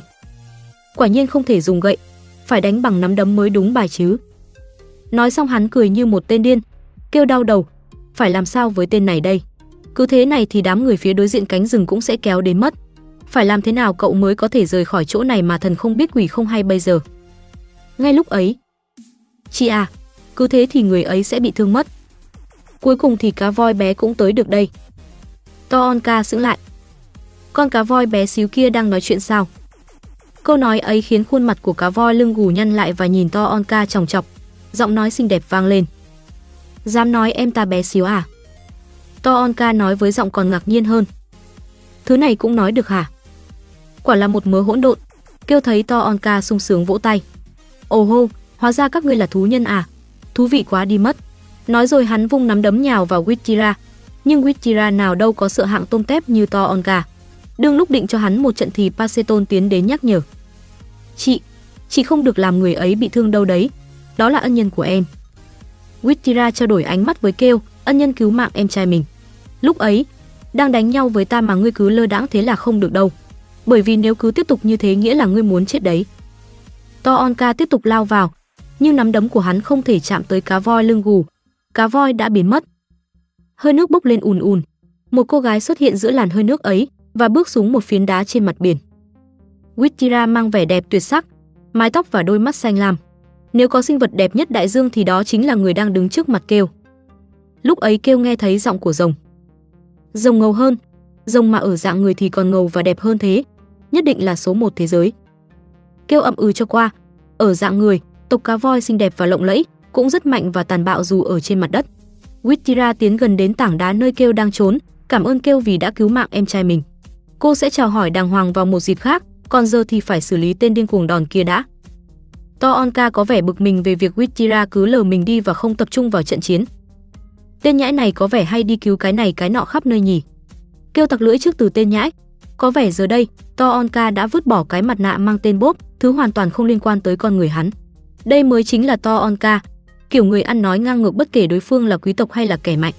Kêu thấy quen với dáng vẻ hiện tại của To Onka hơn, bởi như thế mới giống với nhân vật xuất hiện trong chuyện. Những lời mỉa mai kêu của To Onka khiến rồng đen bất bình. Chuyện cứu người hay tha mạng cho người khác, đó là một hành động vô cùng vĩ đại, là một việc rất đáng để tự hào. Tính tình thối hoắc hệt như tên Venian nó ghét. Đừng coi thường hành động chính nghĩa. Từ ánh mắt có thể thấy Wittira đang tức giận, đôi mắt của cô dâng trào phẫn nộ. Người con gái dẫn đầu trong cuộc chiến với nhân ngư. Cô không tránh né khi bị gây sự hay cả việc đánh nhau. Ồ, ánh mắt được đấy. Vậy chắc là bây giờ ngươi muốn đấu một trận với ta rồi phải không? Mặc kệ tên vô dụng ấy và đấu với ta một trận đi. Chuyện đó còn thú vị hơn nhiều. To Onka khua môi múa mép, sau đó thả lỏng hai cánh tay và hướng trọng tâm về phía trước. Đó là tư thế chiến đấu của To Onka. Nụ cười xuất hiện trên môi Wittira. Cỡ người mà muốn đấu thêm một trận với ta sao? Wittira giơ bàn tay phải lên, nước bắt đầu dâng lên từ lòng bàn tay của cô. Wittira nắm trong tay một cái roi nước khổng lồ. Cô vung roi về phía biển. Roi nước khổng lồ dài khoảng vài mét cắt ngang biển. Mặt biển lại bị chấn động lần nữa. Wittira hướng ánh mắt lạnh lẽo nhìn To Onka và nói: "Thật khôi hài, ta sẽ không đấu với ngươi, mà ta sẽ dạy cho ngươi một bài học." Cô ngoắc ngoắc ngón tay thách thức To Onka. "Dạy ta sao?" To Onka cười lớn, sau đó nhìn Wittira bằng ánh mắt lạnh lẽo, vậy để ta xé mồm ngươi ra. Rồi hắn lập tức nhào vào Wittira. Wittira vụt roi một cách thô bạo về phía To Onka đang lao tới. Dầm, nắm đấm Trần va chạm với roi. Cô cười tươi. Ngươi khiến cho ta rất có tâm trạng để dạy dỗ đấy. Roi nước của Wittira quấn lấy cơ thể của To Onka trên không trung như một con rắn. To Onka bật cười và nắm lấy roi.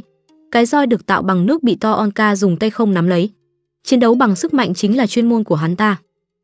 To Onka dùng lực bẻ roi nước đang cuốn lấy hắn như rắn. Wittira nhếch mày. Vậy nhưng To Onka không phải là đối thủ của vị vua tiếp theo của tộc cá voi. Wittira nhẹ nhàng di chuyển tay phải và theo động tác ấy, roi nước giáng một đòn nhanh và mạnh lên cơ thể To Onka. To Onka bị hất bay về phía khu rừng. Lúc ấy, chuyện gì vậy?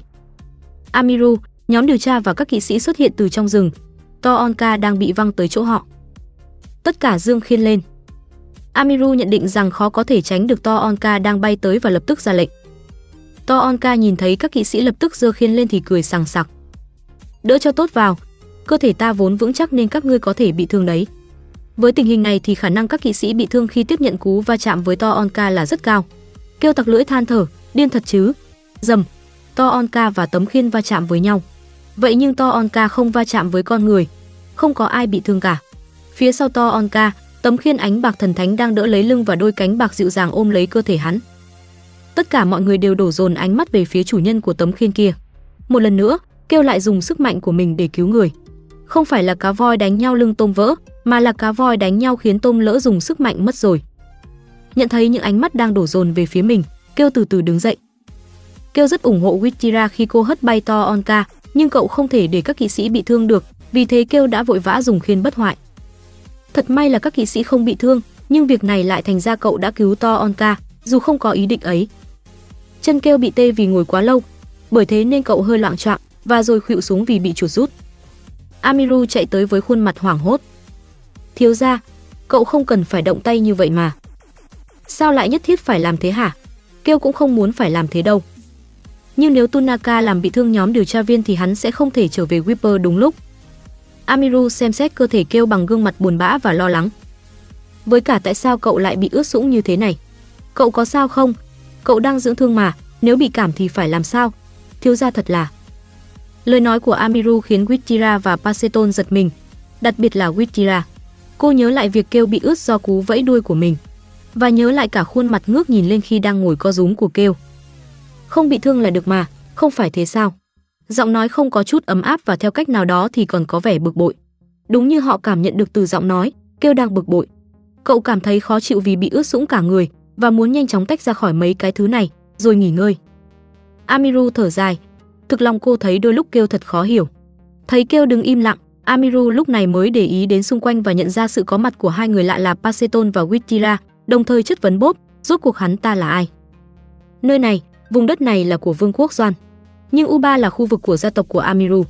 Cô không có ý nghĩ sẽ bỏ qua hỗn loạn xảy ra trên vùng đất của mình. Không khí đang căng thẳng thì một âm thanh vang tới tai Amiru. Kêu hắt xì một cái rồi đưa tay vuốt mặt và ngước đầu lên. Trước những ánh mắt đang tập trung vào mình, Kêu nói như thường lệ, trước tiên hãy quay về đã. Không có ai phản bác lại lời cậu. Họ cùng nhau trở về dinh thự của Amiru. Tại đây, Kêu trình bày hết đầu đuôi sự việc. Amiru nhìn Kêu rồi quả quyết nói với To Onka, ngươi bắt buộc phải rời khỏi đây nội trong ngày mai. Hãy biết rằng hình phạt trục xuất là may mắn của ngươi. Amiru ra lệnh cho To Onka phải rời khỏi nơi này trong ngày mai. Lý do vì hắn đã hoàn toàn để lộ thân phận không phải dân ngư và đánh nhau. Còn hai ngươi sẽ phải nhận hình phạt thích đáng nếu còn tiếp tục gây loạn. Cặp chị em cá voi gật đầu với Amiru bằng khuôn mặt điềm tĩnh. Phán quyết xong, Amiru dịu dàng bảo kêu đi nghỉ ngơi, rồi lại nhìn To Onka, ánh mắt cô trở nên sắc lạnh. Ngươi đúng là kẻ lấy oán báo ơn. Kêu nhẹ nhàng nói với Amiru, vậy mới phải trục xuất hắn đấy. Trục xuất To Onka, đó là điều mà Kêu đã đề xuất với Amiru. Kêu quay qua nhìn To Onka, từ nãy giờ, trông gã cứ ngẩn ra, à không, trông hắn có vẻ phức tạp. Năng lực cổ đại. Ngoại trừ sức mạnh thể chất, thì đó là thứ sức mạnh duy nhất mà người dân bộ lạc coi thường ma thuật công nhận. Họ cho rằng đó là sự ban phước, bởi vì năng lực cổ đại là sức mạnh bẩm sinh mà người đời trước truyền lại. Người cá voi tới gần kêu, Witira cẩn trọng nói với cậu, chúng tôi thật sự có thể đi cùng sao? Kêu nói bằng giọng bất cần. Hai người có nơi khác để đi à? Cỡ một đêm thì ta có thể lo được. Sau đó cậu bước lên xe và suy tư. Dù sao thì To Onka sẽ phải về vương quốc Whipper. Kêu phân vân có nên liên hệ với tên hoàng thế tử kia không? Anh ta sẽ phản ứng thế nào nếu kêu bảo rằng sẽ tới Whipper và đem về tổ ong chứa đầy mật? Là đồng loại nên kêu biết câu trả lời. Hoàng thế tử sẽ cực kỳ vui mừng. Khi quay về, kêu phải đối mặt với rất nhiều người, từ Han, Big Rock, phó đoàn trưởng, 10 đứa trẻ tộc sói đến cả On và Hong. Han vội vã tiến lại gần hỏi Han, kêu liền giao cặp chị em cá voi cho Han tiếp đãi, sau đó cậu đối diện với Big Rock. Hôm nay hắn vẫn tương tất như thường lệ, và khi nhìn bộ dạng tơi tả bị phủ đầy bụi đá của kêu, hắn nói với Me, đứa trẻ cầm đầu lũ nhóc tộc sói, đun nước đi. Vâng, Me điềm tĩnh trả lời và tiến tới chỗ kêu. Thiếu gia, ngài bị cuốn vào trận chiến của những kẻ kia và suýt bị thương nặng ạ. À? Nghe kêu trả lời không bị sao, lúc đó Me mới an tâm. Kêu liếc nhìn Big Rock, ngay khi chạm mắt, hắn hắt hủi bảo kêu đi tắm rửa. Kêu cảm nhận được ý chí mạnh mẽ của Big Rock, có vẻ hắn ta không thể nhìn cái bộ dạng bẩn thỉu của cậu thêm nữa. Kêu lặng lẽ gật đầu, cậu định hướng tới phòng tắm nhưng có những người níu chân cậu lại. Là Paceton và Wittira. Wittira ngỏ ý muốn gặp Kêu sau khi sức khỏe của cậu đã ổn hơn. Có vẻ họ muốn che giấu thân phận hoàng tộc của mình với người khác. Kêu hẹn gặp họ vào ngày hôm sau, sau đó quay người đi nghỉ ngơi. Trước lúc đi đặc biệt nhấn mạnh mình cần phải ngủ nên tuyệt đối không ai được đến làm phiền. Vào phòng riêng, rồng đen bắt đầu niệm chú bên tai kêu. Ta thấy người bị ho, liệu đêm nay ngươi có hành động được không đấy? Chẳng phải ngươi nên nghỉ ngơi sao? Sao ngươi lại trở nên yếu ớt như thế này, làm ta cứ thấy bận tâm mãi thôi. Ngươi khiến ta thấy bức bối thật đấy, con người. Kêu thở dài, cậu mới là người bức bối đây nè. Tại rồng không chịu tin cậu đấy chứ. Đêm đó, Kêu và rồng đi ra ngoài theo đúng kế hoạch. Họ đáp xuống một hòn đảo cách hòn đảo trung tâm không xa. Kêu sẽ duy trì một vài xoáy nước trong số những xoáy nước mà sẽ biến mất sau một tuần nữa thêm một năm. Nhất định phải là hôm nay vì ngày mai các pháp sư của lãnh địa sẽ tới. Nếu vậy thì sẽ khó khăn để có thể thoải mái hành sự. Lần này kêu phải giải quyết cả vũng nước là cơ duyên mà cậu đã tìm thấy và những xoáy nước còn sót lại trong một lần. Lúc này, rồng đen lúng cuống nói: "Cái thứ kia, tên đó bơi đến tận chỗ này luôn sao?" Kêu kinh ngạc cảnh tượng trước mắt. Dưới biển, To Onka đang bơi vượt qua xoáy nước tiến về phía cậu. Kêu hoang mang, kêu gục ngã. Sao tên điên này lại ở đây? Đến bờ, To Onka phấn khích vì những gì hắn suy đoán là đúng. Quả nhiên ta biết ngay là sẽ như thế này mà. Ngươi cũng chẳng phải là một gã tẻ nhạt gì. Rõ ràng ta thấy ở ngươi toát ra mùi của kẻ mạnh. Ngươi là pháp sư à? Ngươi đã bay lên trời kiểu gì thế? Ánh mắt của To Onka lóe lên khi hắn phun ra từ pháp sư. Nếu là pháp sư thì sẽ đánh nhau, còn nếu kêu yếu thì sẽ giết cậu. To Onka cho rằng pháp sư là chất độc đối với thế giới. Hắn ta sải chân và tiến tới chỗ kêu. Bởi vì ngươi là một pháp sư cao quý nên ngươi coi thường lời nói của ta chứ gì. To Onka thấy kêu thở dài, kêu nhìn To Onka và nói thẳng thừng. Đang suy nghĩ, phải làm gì với tên vô học này đây? Lật đổ hắn ngay lúc này hay lợi dụng hắn đây? Kêu đang suy nghĩ, cậu nhìn To Onka, người đang tiến tới và trông có vẻ sắp nhào vào người cậu. Nghĩ gì mới được, trong khi phớt lờ ta. Ngay khoảnh khắc To Onka nói, thì kêu đã nghĩ xong, và cậu hành động. Cứ làm cả hai thôi. Đang không phòng bị, To Onka bị hất bay và cắm người xuống biển. Cơ thể của To Onka bị xoáy nước cuốn đi. Cái này là sao? Mang trong mình khả năng kháng ma thuật rất mạnh, nhưng To Onka khó có thể lấy lại tỉnh táo trước ngọn gió ấy. Luồng gió cuột không ngừng nghỉ lẫn vào xoáy nước và nuốt lấy To Onka như đầm lầy. Kêu dùng hai tay tạo nên những xoáy gió và tiến lại gần To Onka. Kêu nhìn xuống To Onka, kẻ đang bị nhốt trong nước trước đòn tấn công đột ngột. Dù có cao lớn đến mức nào thì rốt cuộc cũng có lúc bị người khác nhìn xuống. Pháp sư tuyệt đối không thể có được năng lực cổ đại. To Onka cảm nhận luồng gió đang cuốn quanh cơ thể dần biến mất và ngước nhìn kêu. Bốp, là một chiến binh, ngươi hiểu ý ta chứ? Những người dân trong bộ lạc chỉ công nhận sức mạnh vật lý của cơ thể và họ cho rằng sức mạnh bẩm sinh của con người chính là một thứ sức mạnh được chúc phúc. Năng lực cổ đại, sức mạnh bẩm sinh của con người. To Onka đã từng được nghe kể về năng lực cổ đại, nhưng đây là lần đầu hắn được thấy tận mắt. Sau một lúc lâu, hắn mới lên tiếng, "Vậy ngươi không phải pháp sư?" "Đúng thế." Kêu trả lời dứt khoát và không chút do dự. To Onka hỏi câu khác. "Vậy làm sao ngươi biết về liên minh phi pháp sư?" Càng nhìn, To Onka càng thấy gã quý tộc trước mắt hắn thật bất thường. Một con người có thái độ không giống thái độ của một quý tộc chút nào. Và kể cả khi bản thân bị thương vẫn cố hết sức để bảo vệ người khác. Kẻ không hề có chút khó chịu, dù To Onka ăn nói bất lịch sự. Kẻ lạ thường có mùi của cái mạnh xung quanh, nhưng lại không có mùi mạnh nào phát ra từ cơ thể hắn. Thêm nữa, Kêu còn là kẻ mà càng quan sát thì càng để lộ ra những sức mạnh đặc biệt, và cũng là kẻ đã cứu To Onka. Đây là lần đầu To Onka gặp kẻ như vậy. Thế nhưng, lời nói tiếp theo của Kêu khiến cho To Onka vỡ lẽ một lần nữa. Kêu không trả lời câu hỏi của hắn mà hỏi. Ngươi định phá hủy ma tháp à? Gì? Phá gì cơ? To Onka ngạc nhiên. Làm sao ngươi biết được chuyện đó? Khuôn mặt của To Onka đang nói như thế. Phá hủy ma tháp? Đó vốn dĩ là một trong những bước của kế hoạch mà Liên minh Phi Pháp Sư lập ra. Kêu nói tiếp. Nếu định phá hủy ma tháp thì hãy phá ít ít thôi. To Onka vô thức phun ra tiếng lòng. Đồ điên, rốt cuộc là ngươi đang lải nhải cái gì thế hả? Kêu không quan tâm, cậu nhắc hắn nếu phá ma tháp thì tiện thể đuổi hết mấy pháp sư trong ma tháp luôn. Nếu hắn chịu làm vậy thì cậu sẽ mua lại ma tháp. Sau khi giành chiến thắng trong nội chiến, vương quốc Wiper phát triển nhưng nhanh chóng mất đi khí thế ấy. Bản năng đã phá hủy ma thuật, thứ được coi là lý trí, và kết cục thì những kẻ mất đi lý trí chỉ có thể làm thú vật mà thôi. Kêu có kế hoạch sẽ chiếm đoạt phần cốt lõi của lý trí mà thú vật đã để tuột mất. To Onka nhếch mép cười. Hắn nhìn xuống bản thân, rồi ngước nhìn Kêu. Ngươi điên thật rồi. Kêu không phản bác lại lời của To Onka. Thay vào đó, cậu chỉ vào hắn và nói.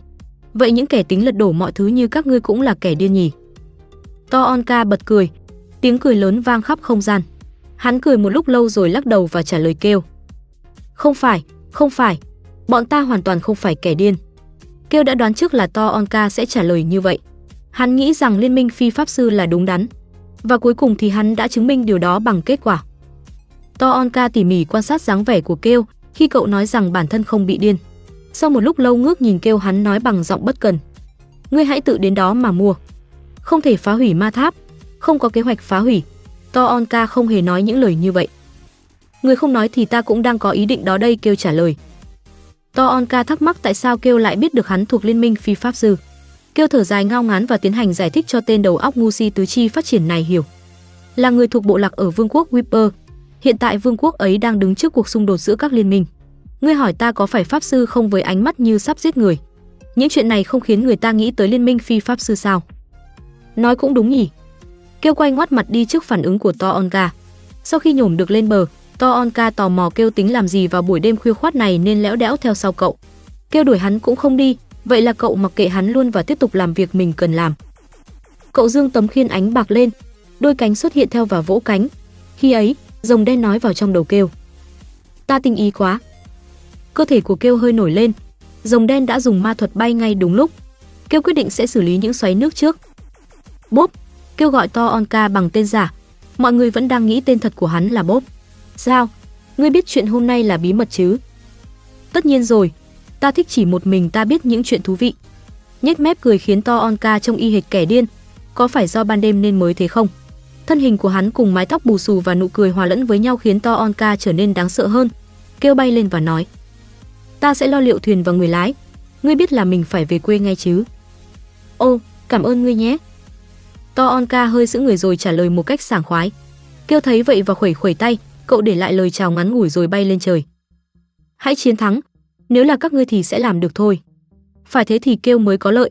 Kêu đổi hướng về phía hòn đảo khác có xoáy nước. Cậu nghe thấy tiếng cười lớn của To Onka. Tên kia vốn là kẻ hay cười thế à? Kêu hướng về hòn đảo khác. Liên minh phi pháp sư sau khi giành chiến thắng trong cuộc nội chiến sẽ cần tiền đầu tiên. Vậy nên chúng sẽ bán ma tháp và xóa hết dấu vết của các pháp sư. Không có lý nào chúng lại ngần ngại trước một cơ hội kiếm ra tiền cả. Hơn nữa không biết chừng trong tòa tháp vỡ vụn ấy lại có thứ bảo vật mà chúng vô cùng thèm khát. To Onka nhìn kêu trong hồi lâu, rồi quay về chỗ ở, bởi hắn không còn thấy xoáy nước thú vị nữa. Nhưng đó là chuyện mà kêu không biết hề biết tới. Như đã hứa, kêu đã chuẩn bị thuyền và người lái để tống To Onka về Whipper. To Onka dặn kêu hai tháng sau hãng đến Whipper, vì lúc ấy thế giới sẽ thay đổi. Kêu có thể nhìn thấy sự điên loạn trong mắt của hắn. Tự dằn lòng trong hai tháng tới không đến đó để tránh rước họa vào thân. Đi nhanh đi, kêu nhanh chóng tránh xa To Onka. Thấy vậy, To Onka hơi ngập ngừng rồi hỏi: "Ngươi yếu hả?" "Ờ." Câu trả lời thanh thoát và sắc như lưỡi dao của kêu khiến To Onka chìm vào trong suy nghĩ với khuôn mặt hoang mang. Vậy nhưng hắn ta lập tức bước lên thuyền. Hai tháng sau nhất định phải tới đấy. Kêu tiễn To Onka đi một cách qua loa, rồi quay lưng với thuyền. Lúc ấy To Onka đứng gần mạn thuyền, vừa vẫy tay, vừa hét lên. Tên ta là To Onka, ngươi nhất định phải nhớ lấy nó, lo mà nhớ tên của ta đi đấy kêu ngổn ngang trong gió. Làm như đang trong chuyện tranh dành cho thiếu nữ không bằng. Dù sao cậu cũng cảm thấy vui vẻ khi nghĩ tới hai tháng sau, bởi vì cậu sẽ kiếm được một lâu đài vững chãi cùng với số tiền đủ xài cả đời. Kêu trở về chỗ ở để gặp Wittira và Paceton như đã hẹn. Họ đến với mục đích chào hỏi và cảm ơn về việc Kêu đã cứu mạng Paceton. đồng thời Wittira cũng nói lời xin lỗi vì đã làm Kêu ướt như chuột lột ngày hôm qua. Wittira quan sát sắc mặt của Kêu và cẩn thận hỏi: "Cơ thể cậu có ổn không?" Ờ thì vẫn bình thường. Nhờ sinh lực trái tim mà trạng thái của kêu luôn tốt hơn mức bình thường. Chỉ cần ngủ một hai tiếng thôi là mọi mệt mỏi tan biến. Cậu nói với Wittira, người đột nhiên im lặng và cả Paceton ngồi bên cạnh cô. Giờ hai người có thể ngừng cảm ơn tôi được rồi. Nếu phải nghe thêm nữa thì tôi sẽ thấy lời cảm ơn trở nên mất giá. Cả lời xin lỗi cũng vậy. Vâng, cảm ơn cậu. Kêu vô cảm nhìn Wittira, người tỏ ra kính trọng cậu và đồng thời dò xét cô ta. Huyết thống của vua cá voi. Khác với tộc trưởng của các tộc nhân thú bình thường, vua cá voi là người thống trị một nửa đại dương. Ở địa vị như thế, vua cá voi không khác gì vua của một vương quốc cả. Sao lại giấu địa vị trong khi đã để lộ thân phận người cá voi chứ? Vậy nhưng Kêu không để lộ sự thắc mắc mà cậu cảm thấy từ tối hôm qua. Kêu đang nghĩ rằng cậu sẽ cố hết sức để không lộ chuyện mình biết chi tiết về tộc cá voi. Lại cảm ơn nữa, tôi đã bảo là ngừng đi mà Kêu nói với chị em trông như tranh vẽ đang ngồi đối diện. Sau khi đã gửi trả to Onka về, giờ kêu muốn nhanh chóng gặp lãnh chúa của lãnh địa U3 và trở về Henitius. Dù cậu vẫn có việc phải làm tại lãnh địa Henitius, nhưng không phải cậu cần nghỉ ngơi trước khi tới vương quốc Whipper hay sao? Lúc ấy, Wittira bắt đầu đề cập vào vấn đề chính. Cô đã biết thân phận của Kêu là người thuộc gia tộc Henitius, vậy nên cô muốn Kêu giúp đỡ để mình và em trai có thể đến được Dạ Lâm. Nguyên nhân là bởi kẻ thù truyền kiếp của họ, tộc nhân ngư đang mạnh lên. Việc Paceton bị truy đuổi chính là bởi cậu ta muốn tìm hiểu lý do tại sao chúng lại mạnh lên. Dạ Lâm, một trong năm dị điểm của Tây Đại Lục, là nơi Choi Han đã sống trong hàng chục năm. Nó có kích thước rộng lớn tương đương với hai hoặc ba lãnh thổ. Vương quốc Roon muốn dùng mọi cách để giành lấy nó nhưng đây lại là một nơi mà không ai thống trị được. Chính vì vậy mà gia tộc Henitius đã canh giữ nó cho vương quốc qua bao đời. Vì Dạ Lâm nằm trong lãnh địa nhà Henitius nên hai chị em tộc cá voi mới đến nhờ kêu, và đương nhiên họ sẽ trả ơn bằng một cái giá xứng đáng. Cá voi lớn cùng cá voi nhỏ nhìn kêu bằng ánh mắt tha thiết. On và Hong dùng chân trước gõ lên đầu gối kêu tụi nhóc đang thể hiện ước nguyện được đi cùng cá voi. Trước tiên các ngươi hãy nói rõ hơn về chuyện này đi. Kêu nói. Cậu cần phải biết rõ thì mới có thể quyết định có nên giúp họ hay không. Witira kể, tộc cá voi và nhân ngư đã chia ra thành hai miền Nam và Bắc. Mỗi bên ở lại một cực của lục địa và tiến hành những cuộc chiến lớn nhỏ. Đây là cuộc chiến giữa tộc nhân ngư những kẻ muốn xây dựng vương quốc và tộc cá voi, những người muốn ngăn chặn tộc nhân ngư. Nhưng kể từ khoảng 6 tháng trước, tộc nhân ngư bắt đầu hành động một cách rất kỳ lạ. Chúng vượt qua biên giới mà hai bên đã ngầm thừa nhận và bắt đầu gây sự. Tôi đã tìm hiểu ra lý do của việc đó là gì. Mục đích của chúng là chiếm đóng toàn bộ vùng biển núi Đông Đại Lục và Tây Đại Lục. Sao? Kêu kinh ngạc thốt lên. Nếu là vùng biển nối liền thì đó chẳng phải là việc của con người hay sao? Giữa Đông Đại Lục và Tây Đại Lục có một vùng biển rất hiểm trở. Một số tuyến đường biển đã được con người khai phá và sử dụng. Tuy nhiên những con đường đó vẫn còn xa xôi và hiểm trở, vậy nên việc giao lưu giữa hai đại lục vẫn chưa mấy phát triển. Quan trọng là có một thỏa thuận ngầm về hải lộ giữa sinh vật trên đất liền và sinh vật dưới nước. Sinh vật biển sẽ không can dự tới hải lộ. Đổi lại, sinh vật trên cạn cũng sẽ không can dự tới chuyện dưới biển sâu. Bởi vậy mà Choi Han đã gặp rất nhiều rào cản khi can dự tới chuyện dưới biển. Vậy nhưng bọn nhân ngư lại đang phá vỡ giao ước và ôm mộng xâm chiếm các tuyến đường biển ư? Có vẻ như kêu lại biết thêm một chuyện vô bổ nữa rồi. Wittira lên tiếng. Ban đầu chúng tôi cứ nghĩ tân vương của tộc nhân ngư định đi trước một bước trong việc kiến tạo vương quốc. Nhưng thông tin mà Paseton tìm ra thì lại khác. Kêu ngăn Wittira nói tiếp. Có vẻ sẽ có chuyện rất lớn ập lên đầu kêu nếu cậu còn nghe tiếp. Cậu chỉ quan tâm đến việc tại sao họ lại muốn đến dạ lâm. Cậu thấy Wittira nở nụ cười kín đáo. Chẳng hiểu tại sao kêu lại thấy nụ cười của người cá voi xinh đẹp trông đáng sợ như vậy. Wittira kể, khoảng 1-2 tháng trước, tộc nhân ngư đã trở nên mạnh hơn. Baceton đã tìm ra được nguyên liệu khiến chúng mạnh lên, và thứ nguyên liệu đó có ở Dạ Lâm. Nghe câu chuyện, kêu bề ngoài tỏ ra là mình ổn nhưng sâu bên trong thì nội tâm hoảng loạn. Làm sao có chuyện lố bịch đến mức thứ khiến sinh vật biển mạnh lên lại nằm ở Dạ Lâm? Quan trọng nhất là tại sao bọn nhân ngư lại có thể đến được nơi đó? Ba Seton chắc chắn về việc mình nghe được tộc nhân ngư nói về đầm lầy trong Dạ Lâm, đó cũng là nguyên nhân khiến cậu ta bị truy đuổi. Bởi vậy mà giờ họ mới muốn đến chỗ đầm lầy đó và trực tiếp kiểm tra nguyên liệu ấy là thứ gì. Dạ Lâm, làng Harris của Choi Han, kêu nghĩ tới 10 đứa trẻ tộc sói đang đứng ngoài cửa. Rồi cậu liếc nhìn góc phòng, On và Hong đang tách nhau ra một khoảng. Giữa khoảng trống ấy chắc chắn có rồng đen đang tàng hình. Kêu đã định xây một điền trang cho tụi nhỏ ở khu vực làng Harit, nhưng xem ra giờ mọi chuyện đã trở nên rắc rối hơn nhiều. Thôi thì tùy cơ ứng biến vậy. Có một điều cậu cần phải biết trước khi biết mình sẽ nhận được lợi ích gì. Con người không thể can dự vào chuyện của biển. Wittira trả lời ngay, tất nhiên là tôi cũng biết về quy ước đó. Chúng tôi sẽ lén làm tất cả mọi việc mà không sử dụng đến bạo lực. Bọn nhân ngư để đến được Dạ Lâm cũng cần đến sự giúp đỡ của sinh vật trên mặt đất mà. Ngay từ đầu bọn nhân ngư mới là người bắt đầu chuyện này trước. Chúng tôi hứa sẽ không gây tổn hại gì đến thiếu gia đâu. Kêu liền đáp, thế nhưng rủi ro của việc này vẫn rất lớn. Các người cũng biết điều đó mà. Trước tiên cậu sẽ cảnh báo về mức độ nguy hiểm mà họ phải cân nhắc. Còn giờ thứ cậu cần tìm hiểu là cái giá mà họ có thể trả cho phi vụ này. Thực ra cậu cũng sớm biết được thứ mà Wittira sẽ đem ra để trao đổi, là điều kiện mà vua cá voi đã đưa ra với Choi Han theo nguyên tắc, chính là hải lộ. Trong số những tuyến đường biển mà bọn nhân ngư đang cố gắng chiếm có một nơi mà chúng ưu tiên hàng đầu, là nơi mà con người vẫn chưa khai phá ra, tuyến đường biển an toàn nhất. Kêu hỏi dù đã biết, ở đâu nhỉ? Wittira không biết điều này mà ngạo nghễ nói, vùng biển phía bắc tây đại lục, lãnh thổ của tộc cá voi chúng tôi. Kêu hỏi ngược lại, đó là nơi mà những sinh vật mạnh nhất biển cả chấn giữ chẳng phải nó rất nguy hiểm sao? Vậy nhưng đó là nơi an toàn đối với ngài, ngài sẽ nhận được quyền sử dụng nơi đó. Nhìn cô gái đang ngạo mạn, kêu thẳng thừng nói, nhưng ta đâu có cần. Nếu nghe kỹ lời của các ngươi thì không phải là các ngươi trao cho ta toàn bộ quyền định đoạt mà chỉ trao cho ta mỗi quyền sử dụng thôi chứ gì. Tất nhiên nếu có thể sử dụng tuyến đường biển ấy thì gia tộc Henitius sẽ trở nên giàu mạnh hơn rất nhiều. Thế nhưng đó lại là một nơi không cần thiết đối với một kẻ có ý định sống an nhàn như kêu. Vậy nên cậu ra thêm một điều kiện, đó là họ phải cho cậu mượn sức mạnh hai lần khi cậu cần. Khi mà các kỵ sĩ phương Bắc xâm lấn xuống vùng đất phì nhiêu và ấm áp, lúc ấy chỉ cần vùng Đông Bắc Bộ này có thể an toàn thì kêu sẽ vô sự. Xoay nước ở vùng biển của lãnh địa U3, hải quân. Tại sao kêu lại nhúng tay vào những chuyện này? Cậu cần sách lược đối phó vì mạch chuyện đã lệch đi quá nhiều. Wittira tỏ ra khó xử. Tộc cá voi là một bộ tộc mong muốn hòa bình. Chuyện họ xen vào việc của con người sẽ có chút không hay. Kêu cười mỉa mai, các người bảo ta chấp nhận rủi ro nhưng ngược lại các ngươi lại không thể à? Dạ Lâm là một trong những dị điểm. Dù ngươi có mạnh đi chăng nữa thì đó cũng không phải là một nơi an toàn. Đặc biệt là với những người không biết gì về mặt đất như các ngươi, ta sẽ giúp các ngươi. Dù sao thì kêu cũng định tới làng Harit, Dạ Lâm, nơi Choi Han đã sinh sống trong hàng chục năm. Vậy nhưng Choi Han không thể biết hết tất cả về Dạ Lâm, mà chỉ biết được một mảnh nhỏ. Người biết nhiều về Dạ Lâm sau Choi Han là kêu. Cậu mỉm cười tự tin. Có vẻ như ta biết đầm lầy mà các ngươi nói đến đấy.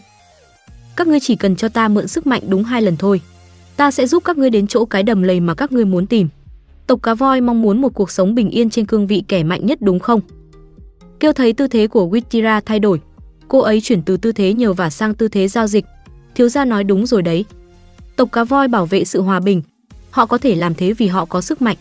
Chẳng phải tộc cá voi đã lật tung cả đại dương và chinh chiến với tộc nhân ngư khi bọn chúng trở nên mạnh hơn đó sao? Tôi, Witira, người thừa kế của tộc trưởng tộc cá voi chấp nhận điều kiện của ngài.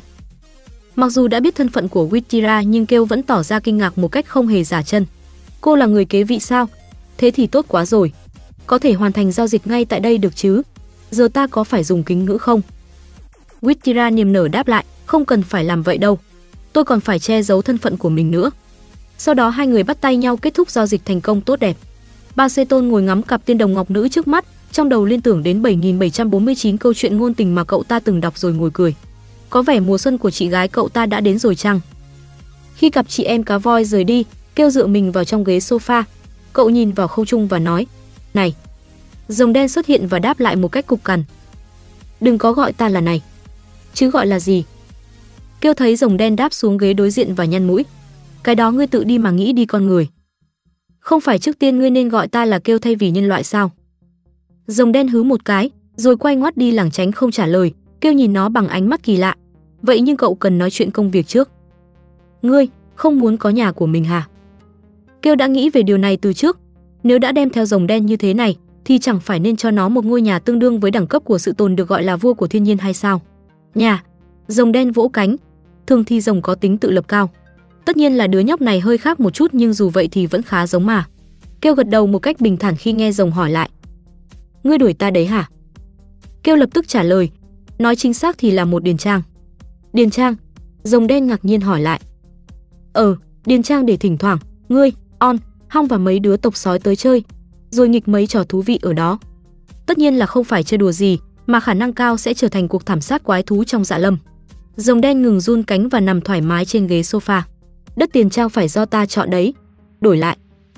Nụ cười mãn nguyện xuất hiện trên miệng nó ngươi sẽ được lựa tên cho ta. Thời gian là một tháng. Kêu quay đầu khi nghe thấy tiếng khúc khích. On và Hong ngừng cười và giả vờ không biết gì rồi hỏi cậu bao giờ mới được về nhà. Tuy chúng thích cá nhưng lại ghét biển, vậy nên ở lãnh địa U3 chúng không thoải mái chút nào. Kêu nằm dựa vào sofa rồi trả lời, sớm thôi. Hai ngày sau, Kêu được tiểu thư Amiru và gia đình U3 tiễn, cậu bước lên xe. Khi xe ngựa bắt đầu chuyển bánh, Kêu gạt rèm cửa sổ và nói: "Tắt đạo cụ đi được rồi." đạo cụ tàng hình ma thuật lập tức bị ngắt khi kêu dứt lời. Cặp chị em cá voi xuất hiện và rồng đen cũng xuất hiện theo. Trong khoảnh khắc, Baceton tôn giật mình, còn Witira thì trợn mắt. Rồng đen gối đầu lên đùi kêu và nhìn cặp chị em cá voi đang ngẩn ra. Nhìn gì mà nhìn? Thì ra là ngươi, ngươi đã phát động mana lúc đó. Rồng đen và Witira nhìn nhau chằm chằm, cả hai đang thăm dò sức mạnh của đối phương và họ còn muốn thực nghiệm để kiểm chứng. Lúc ấy, kêu đặt tay lên đầu rồng con yên lặng nào. Kêu nói khẽ và rồng đen không làm gì nữa, nó nhắm mắt và chìm vào giấc ngủ. Bên trong xe trở nên yên lặng. Mấy ngày sau, cuối cùng kêu cũng được trở về với đất mẹ, à nhầm, trở về quê hương, thành phố Ren, lãnh địa nhà Henitius. Là thiếu gia kêu kìa. Ngân Quang thiếu gia, xin mời vào. Đâu đâu cũng toàn người gọi cậu bằng cái tên mỹ miều mà người dân thủ đô đặt cho cậu sau vụ giải cứu ở quảng trường. Như lần trước, kêu trầm cảm khi nghe biệt danh đó bao nhiêu thì phó đoàn trưởng lại vui vẻ bấy nhiêu cạch, kêu đóng sập cửa sổ ngay trước mặt phó đoàn trưởng. Dù cặp chị em cá voi nhìn cậu bằng ánh mắt kỳ lạ, nhưng kêu chứ thế khoanh tay và nhắm mắt. Lúc ấy rồng đen rón rén gõ chân trước lên đùi của cậu. Kêu hơi hé mắt ra và nhìn xuống dưới. Trước ánh mắt ấy, rồng đen hiếm khi mới cẩn thận lên tiếng. Tới nhà rồi à? Kêu trả lời một cách vô cảm. Phải, về đến nhà rồi. Cuối cùng thì chúng ta cũng đã về đến nhà rồi. Ba tước Derut, cha của Kêu, và cả phu nhân cũng ra tiếp đón. Ba tước nhìn trái rồi phải, từ đông sang tây, từ trên xuống dưới.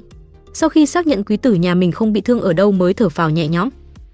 Bà tước phu nhân đứng bên cạnh mở lời hỏi, ta nghe nói mấy tên khủng bố vẫn chưa bị bắt. Vâng, đúng là như vậy. Nghe xong câu trả lời của kêu, Violan quay sang nhìn chồng là bá tước Derut. Hai người họ trao đổi ánh mắt. Cảnh ấy khiến kêu cảm thấy khá khó chịu nhưng cậu giả vờ không thấy. Ánh mắt kia của bọn họ là đang toan tính chuyện gì vậy? Bá tước Derut nở nụ cười dịu dàng và nói với Kêu chuyện ở thủ đô và năng lực của con hãy nói sau, giờ con hãy nghỉ đi. Cuối cùng thì kêu cũng có thể hướng về phòng mình nhờ sự cho phép của bá tước. Vậy nhưng có những người giữ chân cậu lại, là Ba Sen và Lily. Kêu quay sang nhìn phó quản gia Han và ra dấu tay cho hắn. Han lập tức tới gần. Cậu nhận hai món đồ từ Han và lần lượt đưa cho Ba Sen và Lily. Cái này là bút máy, còn cái này là kiếm. Kêu vẫn nhớ về những món đồ mà hai đứa em đòi mua. Cậu đưa quả cho chúng. Gương mặt của Ba Sen đưa ra, huynh trưởng hẳn đã rất bận tới bù đầu mà còn. Có bận cũng phải giữ lời hứa chứ. Kêu trả lời một cách vô cảm. Ba Sen nhìn cậu chằm chằm rồi nắm chặt hộp bút máy và nói một cách bi tráng. Em sẽ học hành thật chăm chỉ và nỗ lực hết mình để quản lý và phát triển lãnh địa.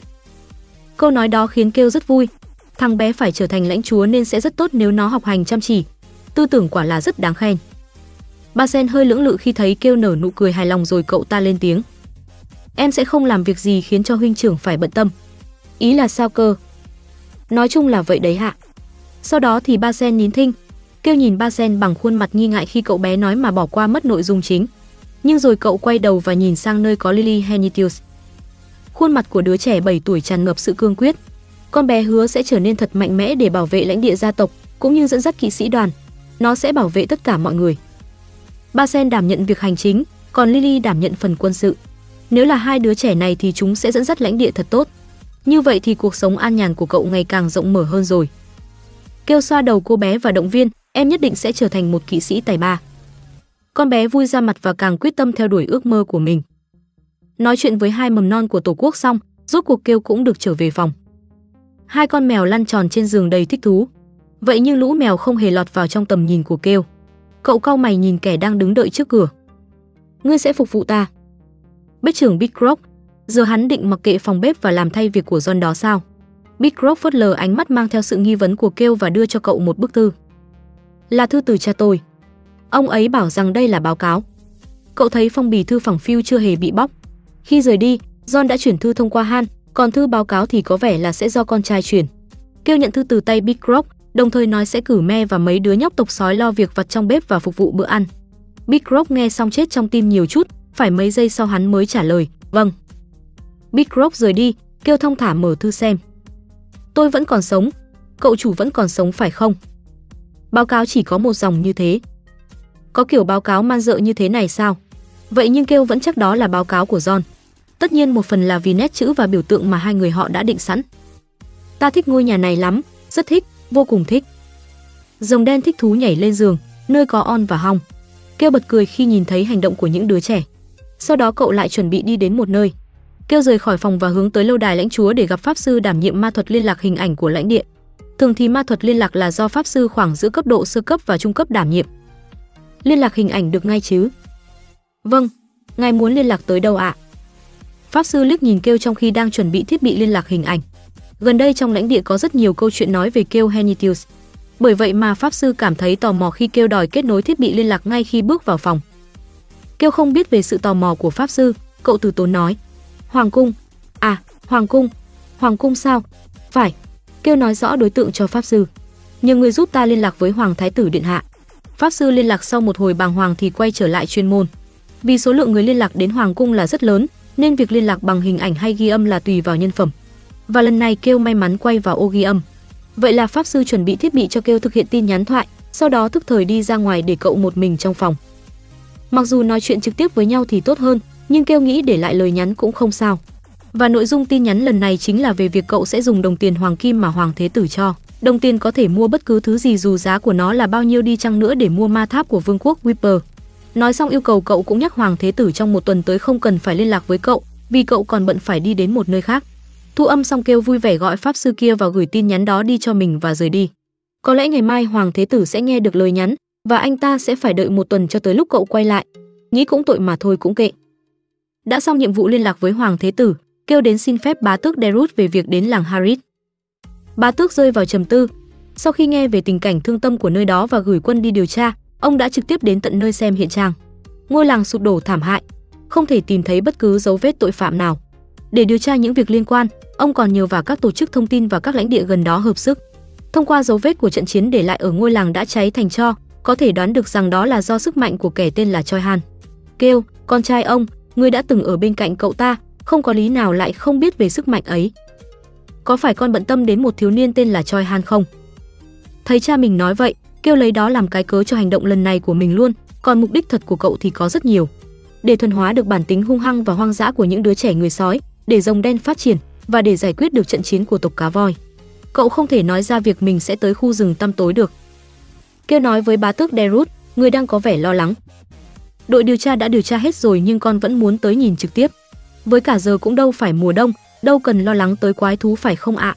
Cũng đúng, quái thú từ Dạ Lâm. Có một tường đá khổng lồ được dựng lên giữa làng Harris và Dạ Lâm để đề phòng quái thú. Tất nhiên là trong 150 năm đổ lại đây, chưa có trường hợp quái thú xâm nhập. Người ta hay nói rằng bước vào Dạ Lâm là chết nên mới vậy thôi, chứ hiếm khi có trường hợp quái thú tràn ra từ trong Dạ Lâm. Ông ấy gật đầu như đồng tình với điều gì đó và nói với Kêu: "Con phải lo cho người mà con đã thu nhận nhỉ?" Kêu lắc đầu chậm rãi, cha cậu đã nhầm lẫn một cách khó tin. Choi Han không phải thuộc hạ của con. Thu nhận Choi Han, Kêu chưa từng làm chuyện như thế. Bà tước Derut bật cười và gật đầu với Kêu. Được rồi, ta hiểu rồi. Con đã lớn cả rồi. 18 tuổi đương nhiên là người lớn rồi ạ. À? Đúng nhỉ, con có thể đi. Kêu chào Derut và hướng tới cửa phòng làm việc. Khi ấy cậu nghe thấy giọng của cha mình từ phía sau. Kêu, con rùa hoàng kim. Ngay từ đầu nó đã không phải là biểu tượng của sự giàu có rồi. Chúng ta là một võ gia, là một gia tộc sinh ra để bảo vệ. Dù chúng ta có là một gia tộc có lớp vỏ cứng cáp hay là gì đi chăng nữa thì sứ mệnh của chúng ta cũng là sự bảo vệ. Nhưng điều quan trọng nhất vẫn là tự bảo vệ chính mình. Vậy nên biểu tượng của chúng ta mới là con rùa, hay luôn đặt bản thân con lên trước nhất. Rồi ông nở nụ cười dịu dàng và nói thêm, sức mạnh mà con đạt được, ngầu lắm. Kêu nở nụ cười giống với Derut và nói đùa. Đúng vậy phải không ạ? Sức mạnh với vẻ ngoài rất ngầu. Và con luôn đặt an toàn của bản thân lên hàng đầu. Được rồi, thế thì tốt. Kêu lặng lẽ quan sát bá tước Derut, ông gật đầu và tiếp tục xem tài liệu, rồi sau đó cậu ra khỏi phòng làm việc. Kêu nghĩ tới những lời ông vừa nói. Rồng đen trong trạng thái tàng hình, nằm trên vai kêu hỏi, ngươi với người đó là người một nhà à? Kêu mỉm cười dịu dàng, trong giọng nói vừa chứa đựng hạnh phúc, vừa pha chút tự hào. Ờ. Ngày hôm sau, kêu lên đường hướng tới làng Harit, chính xác là hướng tới Dạ Lâm. Cảm nhận đầu tiên khi nhìn làng Harris rất ngắn gọn, đen xì. Choi Han đã rời khỏi nơi này hơn 2 tháng. Nằm ở ngay trước bức tường đá khổng lồ chia cắt Dạ Lâm, làng Harris bị cháy đen toàn bộ. Nơi từng là nhà cửa, giờ chỉ còn lại là khung nhà đen thui chỏng trơ, tất cả mọi thứ giờ chỉ còn sót lại dấu tích. Cậu nhìn về phía trước và nghe thấy giọng nói cay đắng của phó đoàn trưởng. Tất cả đều đã cháy sạch. Kêu đưa mắt sang nhìn an ta, ngươi bảo mộ ở chỗ nào ấy nhỉ? À vâng, tôi sẽ đi kiểm tra. Lâu lắm mới thấy dáng vẻ trầm tĩnh của phó đoàn trưởng Hinsman, nhưng cũng chẳng thể phản ứng khác được. Cũng đúng, cả ngôi làng đã bị thiêu dụi như thế này cơ mà. Ngọn lửa mạnh thật đấy, Wittira nói rồi tiến gần đến chỗ kêu. Cảm nhận được những thứ như vậy luôn sao? Nhìn thế này chứ tôi là chủng tộc biển đấy. Wittira cười đáp. Lúc này cô đã thay đổi diện mạo, mái tóc và đôi mắt xanh lam đã được đổi sang màu nâu, khuôn mặt cũng bị đổi sang kiểu mờ nhạt, khó có thể ghi nhớ. Chỉ là giọng nói vẫn xinh đẹp như cũ. Cô cười mỉm và trả lời. Kêu bước chân đi và tiến tới gần những đứa trẻ đang ngồi trên xe. Me, thiếu gia. Đứa lớn nhất trong lũ trẻ tộc sói, me đông cứng lại khi nhìn quang cảnh ngôi làng. Lý do thì kêu có thể đoán ra được, lũ trẻ đang nhớ tới ngôi làng của chúng. Biết vì sao ta đưa mấy đứa tới đây không? Me không thể trả lời câu hỏi của kêu, cậu bé vẫn chưa được nghe kêu nói về lý do đem cậu và các em tới đây. Số lượng binh lính theo cùng đã được giảm thiểu tới mức tối đa, không có phó quản gia Han, không có Big Rock, vậy mà Me cùng các em của cậu lại được đi theo. Me nhìn kêu với thắc mắc trong lòng. Thiếu gia mà anh Lóc bảo cậu phục vụ, đang khoanh tay và thong thả nói, ta sẽ sớm có rất nhiều tiền. Ma Tháp và nữ vương của Đại Ngàn, chỉ cần hai chuyện ấy thôi là có thể kiếm ra số tiền khổng lồ rồi. Hải Lộ thì trao lại cho lãnh địa. Vậy nên ta định dùng một phần trong số tiền đó để gây dựng lại ngôi làng này. Ngôi làng, từ ngữ ấy găm thẳng vào tai của những đứa trẻ. Với cả, ta định sẽ xây một đền trang để ta, mấy đứa và những người khác có thể tới chơi. Tôi được biết là Dạ Lâm rất nguy hiểm. Nhóc nói thật lòng đấy hả? Kêu hỏi ngược lại me và nhìn xung quanh. On và Hong đã xuống xe, rồng đen đang bay ở chỗ nào đó. Và tộc cá voi thì đang tiến tới gần cái giếng bị phủ đầy bởi cho. Dù bọn quái thú có mạnh đến thế nào thì cũng đâu thể mạnh bằng mấy nhóc khi mấy nhóc trưởng thành được. Ta đã hứa là sẽ chăm sóc tốt cho mấy đứa rồi. Nếu vậy thì mấy đứa cũng sẽ cần một không gian để sống như một con sói thật sự chứ. Ta sẽ tạo ra nơi đó cho mấy đứa, cho đến khi Lóc quay lại hãy trưởng thành một cách thật là mạnh mẽ nhé. Me im lặng, khuôn mặt tràn đầy xúc động, kêu nhìn Me và lũ trẻ, rồi cau mày, trả lời, "Vâng, vâng." Câu trả lời không dứt khoát của lũ trẻ khiến kêu làm nét mặt không hài lòng và rời đi. Me nhìn kêu hướng tới tường đá và quay đầu lại. Những đứa em đang nhìn Me. Cậu lên tiếng. Hãy cùng trưởng thành nào. Dứt lời, Me nhìn xung quanh ngôi làng. Liệu một lúc nào đó, ngôi làng đen kịt này sẽ trở nên ấm cúng như ngôi làng tộc sói trong ký ức của cậu? Dù những đứa em không trả lời Me, nhưng cậu cảm nhận được ánh mắt và tiếng lòng của chúng cũng giống cậu. Bởi các em của Me cũng là sói giống Me. Không biết gì về sự quyết tâm của lũ trẻ tộc sói, kêu gõ vào tường đá. Lớn thật đấy. Wittira cũng tiến đến gần bức tường theo kêu. Cô có vẻ khá hứng thú với kết cấu đặc biệt của bức tường. Chắc là vững chãi lắm. Wirita cười tươi rồi nhẹ nhàng nhấn ngón trỏ vào tường. Vậy nhưng ngón trỏ của cô chọc sâu vào bên trong tường đá. Sao lại thủng mất một lỗ rồi? Wirita cười e ngại với khuôn mặt khó xử. Quả không hổ danh là một bộ tộc mạnh khủng khiếp. Kêu quay đầu đi, giả vờ không thấy. Hai chị em tóc dài này vẫn chưa quen với việc điều chỉnh sức mạnh ở trên cạn. Kêu lập tức thay đổi chủ đề. Khá giống. Cái gì giống gì cơ? Wittira hỏi lại. Phía bên kia bức tường có lẽ hình dạng của nó cũng rất đặc biệt. À, Wittira thốt nhẹ lên. Cậu quay lưng lại với tường đá và nói tiếp. Dạ lâm cũng giống vậy, nhưng những thứ ở trong đó thì lại rất khác biệt. Không hiểu lý do vì sao nhưng có rất nhiều loại thực vật và quái thú đột biến xuất hiện trong dạ lâm. Quái thú thì có thể dễ dàng phân biệt bởi ngoại hình khác biệt với các quái thú thông thường, nhưng thực vật thì có vẻ ngoài tựa tựa nhưng lại chứa độc hoặc khí độc. Và quái thú ở Dạ Lâm còn trông có vẻ giống những quái thú thường xuất hiện ở Đông Đại Lục. Bởi vậy nên Dạ Lâm mới là một trong những dị điểm. Nơi duy nhất ở Tây Đại Lục có dấu tích của Đông Đại Lục. Thiếu gia kêu gật đầu với phó đoàn trưởng Hinsman khi anh ta gọi cậu và nhờ Wittira trông lũ trẻ dùm mình. Vâng, có nhiều trẻ em từ các tộc nhân thú thật đấy Witira tỏ ra thích thú đáp. Kêu thở dài bằng khuôn mặt cực kỳ khó chịu, sau đó cậu không để tâm đến Witira nữa mà đi theo Hinsman. Hinsman dẫn kêu đến nơi có rất nhiều ngôi mộ được dựng lên. Nơi mà Choi Han đã chôn những người dân của làng Harith. Thỉnh thoảng kêu lại nghĩ, trong chuyện, cái chết của người dân làng Harith chỉ được nhắc tới thông qua dòng chữ. Những dòng chữ được viết ra với mục đích để nhân vật chính thức tỉnh. Thật sự chỉ có vậy thôi sao? Có vẻ không phải thế. Gần đây, kêu nghĩ rằng không phải thế. Lý do rất đơn giản. Dạ Lâm, nhân ngư, thảm sát làng Harit. Ba điều này đã dẫn kêu tới một giả định. Nhưng đây là chuyện mà kêu sẽ chuyển lời tới Choi Han thông qua Lóc khi cậu ta trở về, hoặc là trực tiếp nói với Choi Han nếu cậu ta theo về cùng Lóc. Vấn đề của làng Harit không nằm trong phạm vi của kêu, mà là của Choi Han. Thay vào đó, kêu làm việc cần làm dưới tư cách là người của gia tộc Henitius. Cậu nói với phó đoàn trưởng. Sau này hãy tân trang lại những ngôi mộ cho tử tế. Thế này không phải sàng xĩnh quá sao? Vâng. Hinsman đáp lại mạnh mẽ, kêu vỗ vai, đồng thời thì thầm với anh ta, hiểu rồi chứ. Đủ loại biểu cảm xuất hiện trên khuôn mặt của phó đoàn trưởng. Anh ta nhớ lại vài ngày trước. Tại điểm cắm trại trên đường di chuyển, kêu bí mật gọi Hinsman vào đêm hôm, bước vào trong lều của kêu, khi ấy. Ta sẽ vào dạ lâm. Sao cơ ạ? À? Ngài đang dưỡng thương mà, tại sao lại tới nơi nguy hiểm ấy? Trong đấy không có thủ phạm đã gây ra chuyện tại làng Harris đâu ạ. À. Ngài không cần làm như vậy vì Choi Han. Một con rồng nhỏ màu đen xuất hiện khi Hinsman đang nói dở. Lúc ấy, anh ta không biết bản thân đã hoảng hốt tới mức nào, nhưng không phải chỉ có thế. Lũ mèo kêu nhéo lên, rồi biến thành dạng người trong tức khắc, là miêu tộc. Thêm vào đó, khoảnh khắc nhìn thấy cô gái và chàng trai kia thì lần đầu tiên trong đời, Hinsman nổi da gà vì kinh ngạc. Đừng lo, kêu nở nụ cười thư thả giống như thường ngày, đang ở chính giữa những kẻ đó. Cú sốc của Hinsman là theo hướng tốt, hai ngày ấy là đủ để Hinsman quyết tâm. Bản thân anh có mục tiêu cuối cùng là trở thành đoàn trưởng, anh ta vốn chỉ nghĩ được tới đó, nhưng Hinsman cũng là người hiểu đời. Vâng, tôi biết, thưa thiếu gia. Được rồi, ta tin ở ngươi. Lời nói ấy khiến Hinsman siết chặt nắm đấm. Anh ta đã nghĩ rằng cuộc đời mình chỉ cần trở thành cỡ đoàn trưởng kỵ sĩ đoàn của nhà Henitius là đủ.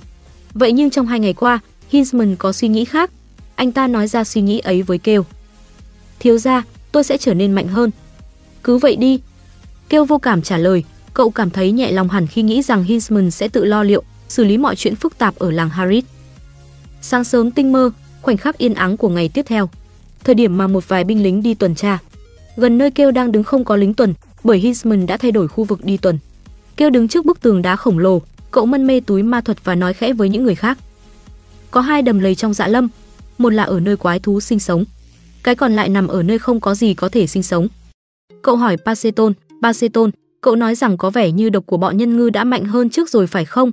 Nếu vậy thì cậu nghĩ là nơi nào? Paceton căng thẳng trả lời, có vẻ là đầm lầy mà không có gì sinh sống được. Kêu cũng đoán khả năng cao là đầm lầy ấy, vậy nên họ sẽ tới đó trước. Nếu không phải thì Kêu sẽ đi tới đầm lầy có nhiều quái thú. Di chuyển với lộ trình như vậy sẽ thuận tiện hơn. Lúc ấy, Wittira đang đứng im lặng, bỗng nhìn kêu với khuôn mặt đầy lo lắng. Cô hơi chần chừ rồi nói, không phải hơi nguy hiểm với những đứa trẻ sao? On và Hong đang bám trên người của kêu. Thiếu gia đã bảo là dạ lâm nguy hiểm mà. Với cả đầm lầy không có gì sinh sống được tức là có độc hoặc đó là đầm lầy rất nguy hiểm. Đang nói, Wittira cảm thấy bất thường. Những đứa trẻ miêu tộc, con mèo lông bạc, On ngúng nguẩy đuôi một cách thích thú. Nơi có nhiều thứ nguy hiểm chính là chuyên môn của tụi em đấy. Với lại bọn em sẽ không bị thương đâu. Khả năng thám thính của miêu tộc hữu dụng như sự cẩn trọng của chúng. Trước phản ứng ngoài với dự tính của On, Wittira nhìn kêu. Cô thấy khóe miệng của cậu hơi nhếch lên, và còn con mèo lông đỏ, Hong, cười theo kêu. Cả hai đều đang nở nụ cười trẻ hư. Hong thực sự thích thú và nói: "Hôm nay em đi để trở nên mạnh hơn đấy." Không sao hết. Đã tới lúc để cường hóa xương độc. Một cơ hội an toàn đã tìm tới những đứa trẻ mong muốn mạnh hơn và kêu, người theo đuổi sự bình yên và an toàn. Đây là một cơ hội tốt. Nếu chuyện tốt đẹp thì có thể tạo thành xương độc ở cấp độ mà tộc cá voi cũng sẽ bị nhiễm độc. Wittira và Paceton vẫn đang nhìn kêu bằng nét mặt nghi ngại nhưng cậu không quan tâm, bởi vì bọn họ sẽ sớm biết về năng lực của On và Hong. Rồng đen bay thẳng lên trên tường đá, cơ thể của kêu bắt đầu nổi lên khỏi mặt đất và bay theo sau. Tất nhiên, On và Hong được kêu ôm trong tay. Paceton, Paceton gật đầu khi nghe Wittira gọi, cặp chị em nhẹ dậm chân để khởi động. Và rồi họ leo lên tường đá với tốc độ cực nhanh. Nước xuất hiện dưới mỗi bước chân và làm bàn đạp đẩy họ lên. Chớp mắt họ đã xuất hiện trên đỉnh tường đá. Khung cảnh thiên nhiên rộng lớn của Dạ Lâm hiện ra trước mặt họ. Nó là khu vực lớn thứ hai trong năm dị điểm ở Tây Đại Lục. Khu rừng khổng lồ bắt đầu từ mũi phía đông bắc của Vương quốc Doan và tạo thành hình bầu dục cho đến bờ biển phía đông.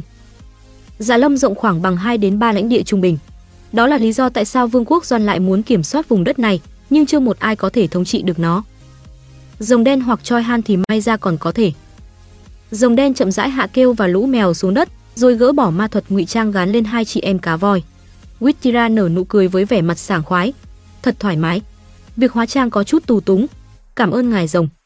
Rồng đen vỗ cánh trước lời cảm ơn của Wittira và Paceton, rồi tới cạnh kêu.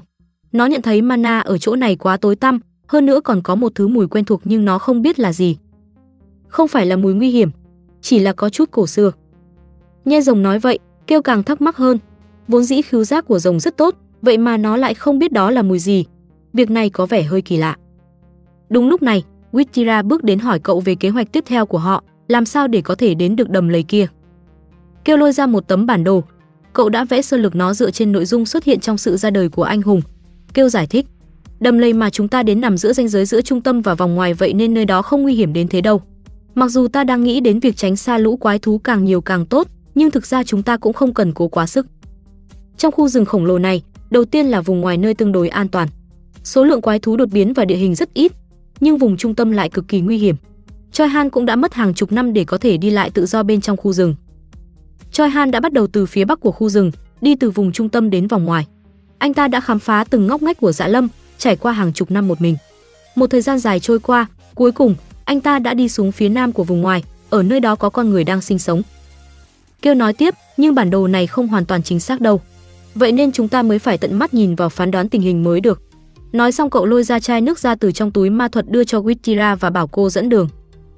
Wittira nhận lấy đồ nghề rồi hất nhẹ tay. Một cái roi khoảng chừng 3 mét xuất hiện. Wittira vung nhẹ cái roi cho nó quấn tròn quanh cánh tay của mình rồi nói đùa với các thành viên trong nhóm, tôi sẽ đưa mọi người đến nơi một cách an toàn. Thực ra kêu rất an tâm. Sự tin cậy của cậu đối với cá voi lưng gù rất khác biệt, thành viên hoàng tộc có thể dễ dàng điều khiển cá voi sát thủ, những kẻ vô lại dưới lòng đại dương. Cậu mỉm cười gật đầu với Wittira, sau đó liền theo sau cô tiến sâu vào dạ lâm. Khu rừng không quá ồn ào nhưng lại có vô vàn các loại âm thanh vang vọng.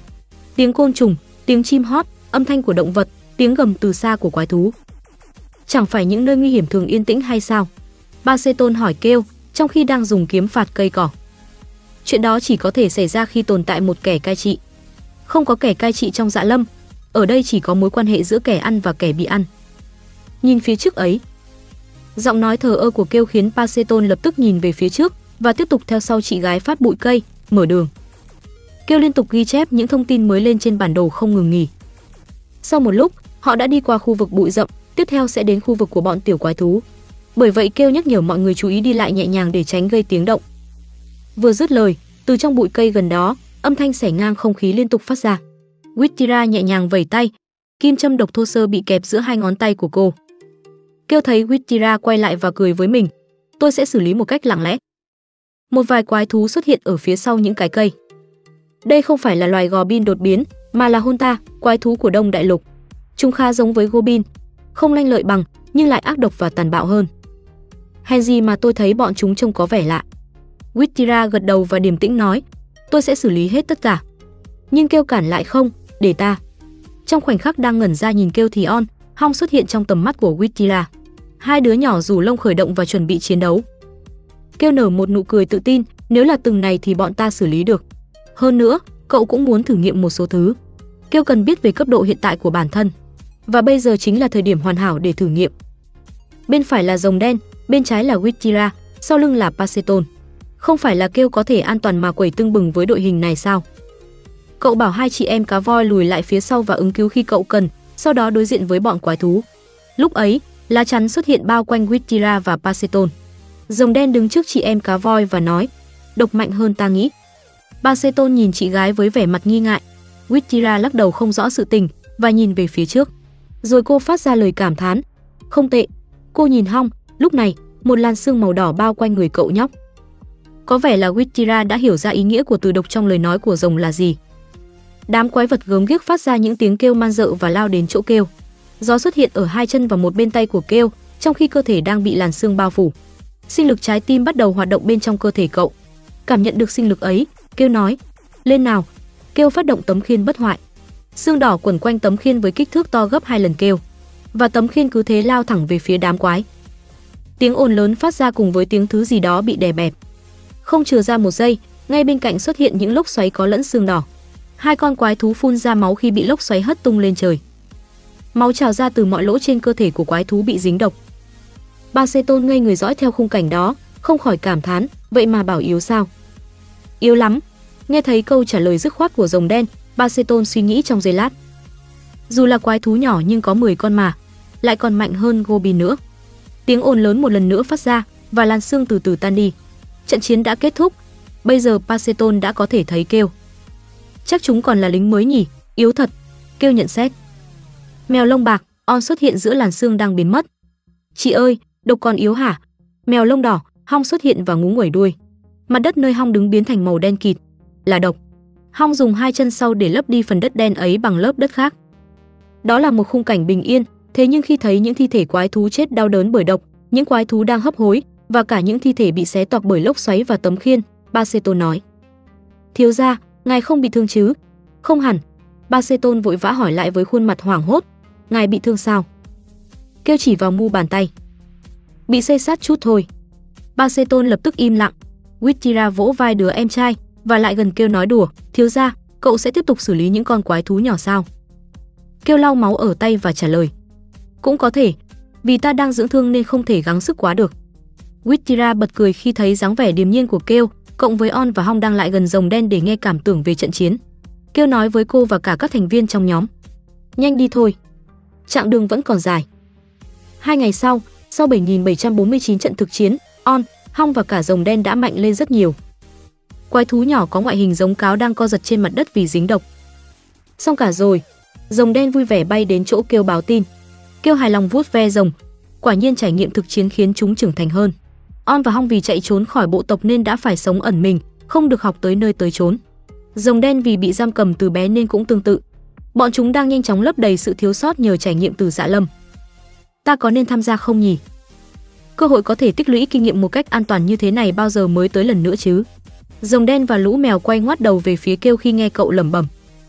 Không cần thiết. Nhân loại yếu đuối, từ đây là quá sức với ngươi rồi. Ngươi chiến đấu một ngày thế là được rồi.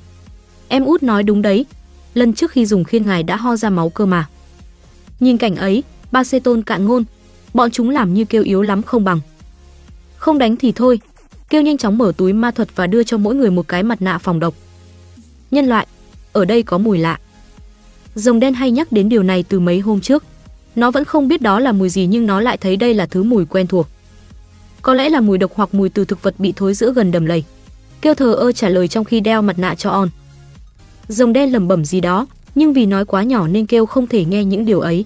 Không đâu, đây không phải mùi tầm thường kiểu đó. Ba Xê Tôn tới cạnh kêu. Thật kỳ lạ, cả khu rừng rộng lớn thế này mà chỉ có hai đầm lầy. Vậy sao? Ta lại không thấy như vậy. Ba Sê Tôn có thể thấy đuôi mắt của kêu cong lên. Chắc hẳn cậu ta đang nở nụ cười rất nham hiểm. Khi nhìn thấy thì cậu sẽ hiểu thôi. Hai đầm lầy là đủ. Kêu xác nhận việc tất cả đã đeo mặt nạ và quan sát sắc mặt họ. Được hai ngày kể từ khi vào dạ lâm, nhóm của cậu chỉ ngủ khoảng một ngã ba tiếng mỗi đêm. Vào rừng được hai ngày rồi mà sắc mặt ai cũng rất tốt. Các người đúng là giỏi thật đấy. Ba Sê Tôn nhăn mặt khi nghe câu nói của kêu. Đó là lời của người có sắc mặt tốt nhất ở đây sao? Cả đoàn tiếp tục lên đường. Từ điểm này trở đi chính là ranh giới giữa trung tâm và vòng ngoài. Dù không có tường nhưng ngay khi bước qua ranh giới thì hàng loạt âm thanh ầm ĩ ập tới kêu. Và đám quái thú ở đây cũng to hơn hẳn. Wittira hỏi kêu trong khi đang vuốt ve cái roi quấn quanh cổ tay. Thiếu gia kêu, đến lượt chúng tôi rồi chứ. Kêu chỉ vào đám quái vật đang lao tới kia rồi trả lời, tới lượt của cô rồi đấy. Wittira vung roi ngay khi kêu dứt lời. Mặt đất bị sới lên ngay khi roi giáng xuống. Những âm thanh ồn ào lập tức biến mất. Thấy chị gái ra tay thì Paceton sao có thể ngồi yên. Cậu ta rút thanh kiếm có tích tụ xoáy nước. Từ trong khu rừng, kẻ địch từ từ lộ diện. Danh giới là nơi có những quái thú yếu hơn quái thú ở trung tâm, nhưng cũng mạnh hơn nhiều so với vòng ngoài. Auger đột biến, Cho đột biến, quái thú giống nhện ở Đông Đại Lục và cả những quái thú cấp cao xuất hiện. Rõ ràng mấy con quái thú ở đây rất kỳ lạ. Có lẽ tôi sẽ chiến đấu ngay trước mặt ngài rồng. Ba Xê Tôn nhào lên trước, trận chiến giữa chị em cá voi và những con quái thú cấp cao bắt đầu. Quái thú trong dạ lâm không hề sợ hãi ngay cả khi đối mặt với những sinh vật mạnh mẽ như rồng hay tộc cá voi. Thực tế thì bọn chúng còn lao vào chiến đấu. Giống như là bọn chúng đáp trả theo phản xạ vì không thể để yên khi có kẻ mạnh tới mức có thể trở thành kẻ cai trị. Xoẹt, con quái thú bị trẻ làm đôi, kêu nhàn nhã dựng khiên lên để tránh máu văng vào người, đồng thời quay sang nói với hai chị em miêu tộc nhìn tộc cá voi đánh để học hỏi kinh nghiệm chiến đấu. Xử lý xong đám dâu ria, đi thêm một lúc, cuối cùng họ cũng đến được khu vực đầm lầy. Nơi đây được bao phủ bởi những dạng cây rậm rạp. Thế nào? Xứng danh với dạ lâm chứ? Kêu liếc qua nhìn Paceton đang kinh ngạc, rồi nhìn đầm lầy. Đầm lầy trông giống như một cái hồ tối đen. Kêu nói với những người khác. Hồ rộng thật nhỉ, đủ không gian cho vài con thuyền cỡ lớn. Màu đen của đầm lầy thật đặc biệt. Đây là nơi có đặc điểm xứng với cái tên dạ lâm nhất. Đầm lầy này là nơi duy nhất có màu đen trong khu rừng. Tôi không nghĩ nó lại lớn vậy. Wittira trầm trồ. Vậy nhưng cô nuốt nước bọt khi nhìn khu vực xung quanh đầm lầy. Kêu hiểu tại sao cô lại phản ứng như vậy. Tất cả những cái cây xung quanh đều có màu đen hoặc nâu.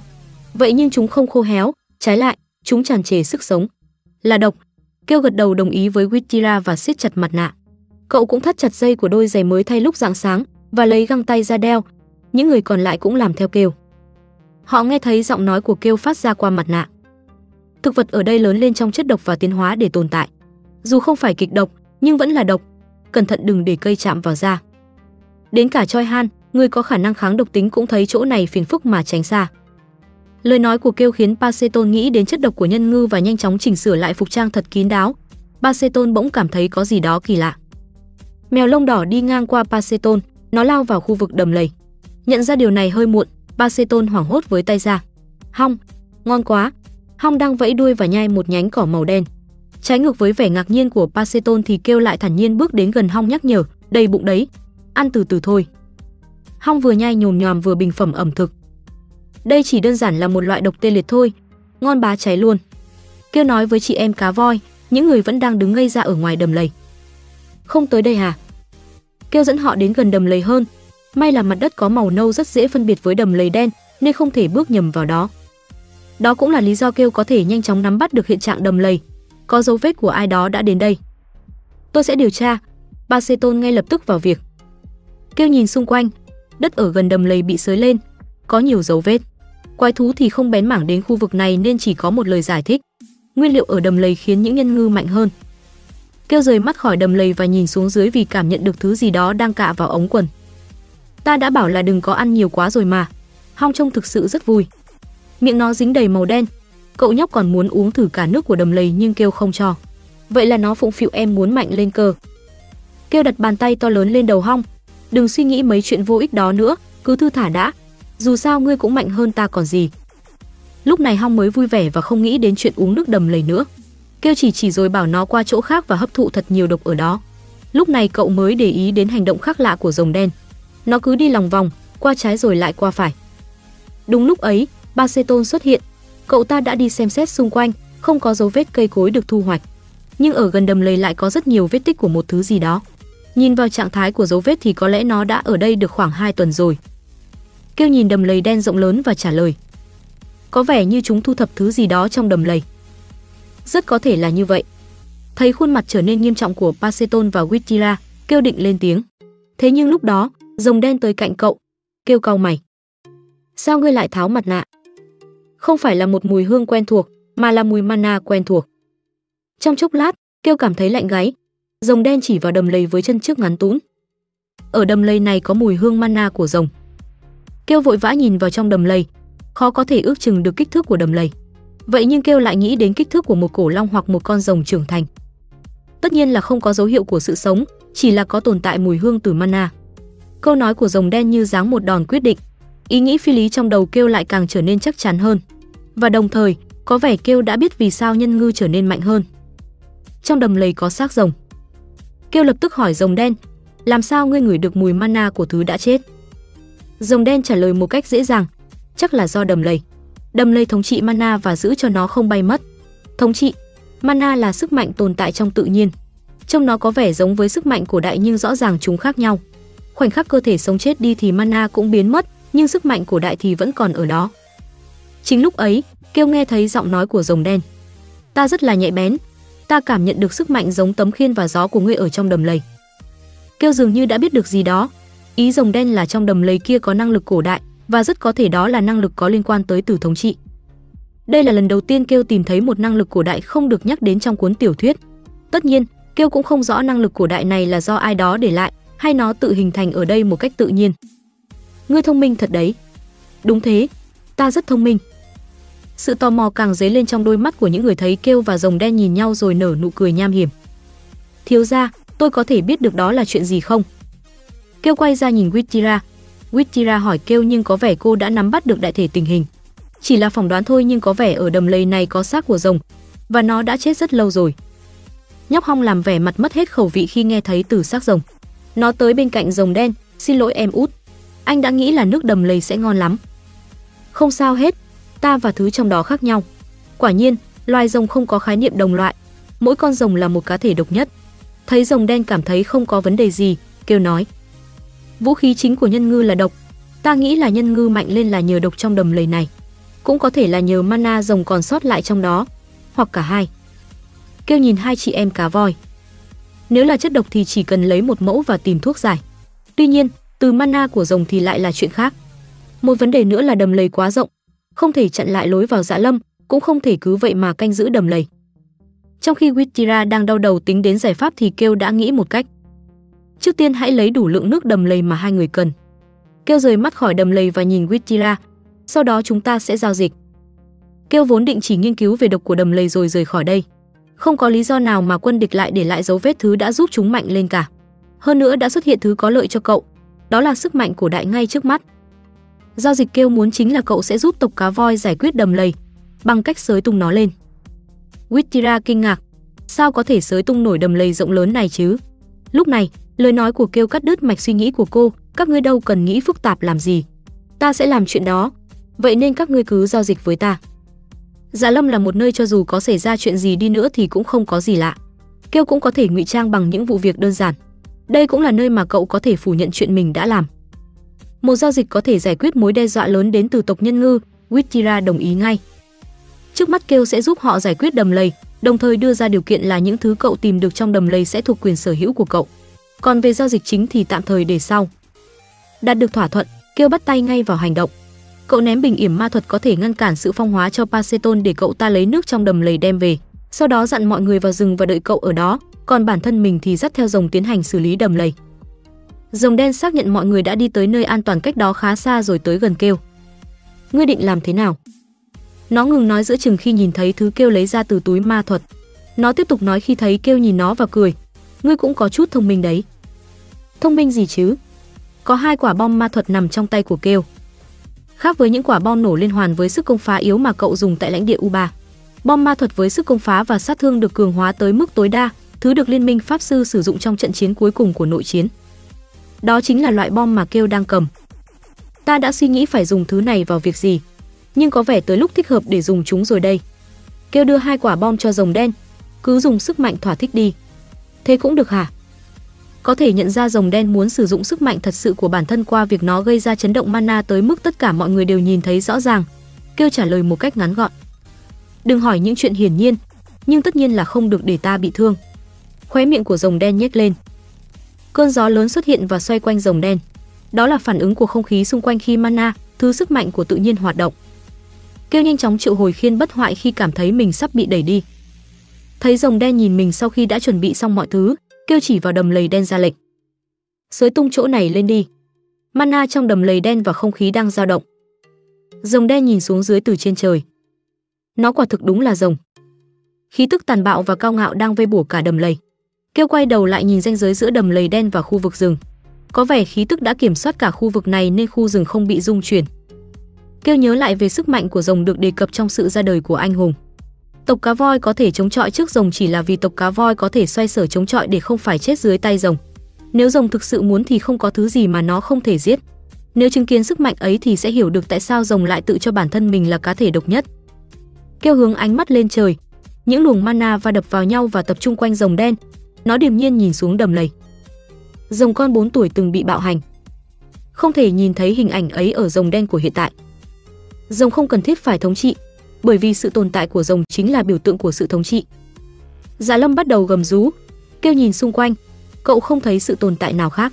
Tuy nhiên, có nhiều âm thanh và tiếng la hét phát ra từ trong rừng. Lúc nãy những con quái thú không sợ rồng đen, nhưng bây giờ có sự hãi bên trong tiếng gào thét đứt cả họng đang phủ lấy cả khu rừng của chúng. Ôn quá! Nghe thấy giọng nói của rồng đen, kêu ngước lên nhìn nó. Rồng đen cũng đang nhìn kêu, hai quả bom ma thuật đang lơ lửng trong không trung. Chẳng có gì ẩn trong ánh mắt của rồng đen, chuyện thế này chẳng là gì với nó. Khóe miệng của kêu từ từ nhếch lên, Wittira của tộc cá voi ư. Uy lực áp đảo mà cá voi lưng gù khổng lồ ấy không thể sánh nổi, lại đang phát ra từ cơ thể nhỏ bé kia. Kêu lớn tiếng trả lời. Ta cũng thấy ổn, làm nhanh đi nào. Ta biết ngươi sẽ nói vậy mà. Kêu thấy rồng đen nở nụ cười, luồng mana độc nhất của rồng đen đang tỏa ra xung quanh nó. Giờ đây, mặt đất bắt đầu dao động, Kêu có thể cảm nhận được chấn động bên dưới chân. Khủng thật. Vậy nhưng, Kêu không rảnh rỗi để quan sát chấn động của mặt đất. Mana đã biến mất, thay vào đó là một quả cầu sáng khổng lồ xuất hiện bên trên đầm lầy. Hai quả bom được chế tạo để phát ra cường độ nổ lớn nhất có thể. Thêm vào đó là quả cầu khổng lồ đang nhấp nhô giống như thiên thạch. Không phải là phá hủy nữa, mà sẽ là xóa sổ. Xác rồng có sao không nhỉ? Kêu cảm thấy thắc mắc về điều này, vậy nhưng cậu hoàn toàn không thể hỏi về nó. Bắt đầu đây. Rồng đen dứt lời và kêu không thể thấy gì nữa. Bùm, mọi người bịt tai lại. Dạ Lâm đang kêu gầm. Đầm lầy đen đã biến mất, nhưng chỉ có nó là biến mất mà thôi. Khu rừng vẫn lành lặn, khả năng kiểm soát sức mạnh tới mức khủng khiếp. Đó là lý do người cá voi không thể xóa bỏ sự kinh hãi trên khuôn mặt họ. Kêu nhìn rồng đen và nói, làm tốt lắm, thực sự làm rất tốt. Nụ cười xuất hiện trên khuôn miệng của rồng đen, nó thành thật nói ra tâm trạng của mình. Sảng khoái ghê. Câu nói ấy khiến nét mặt của Kêu trở nên kỳ quặc.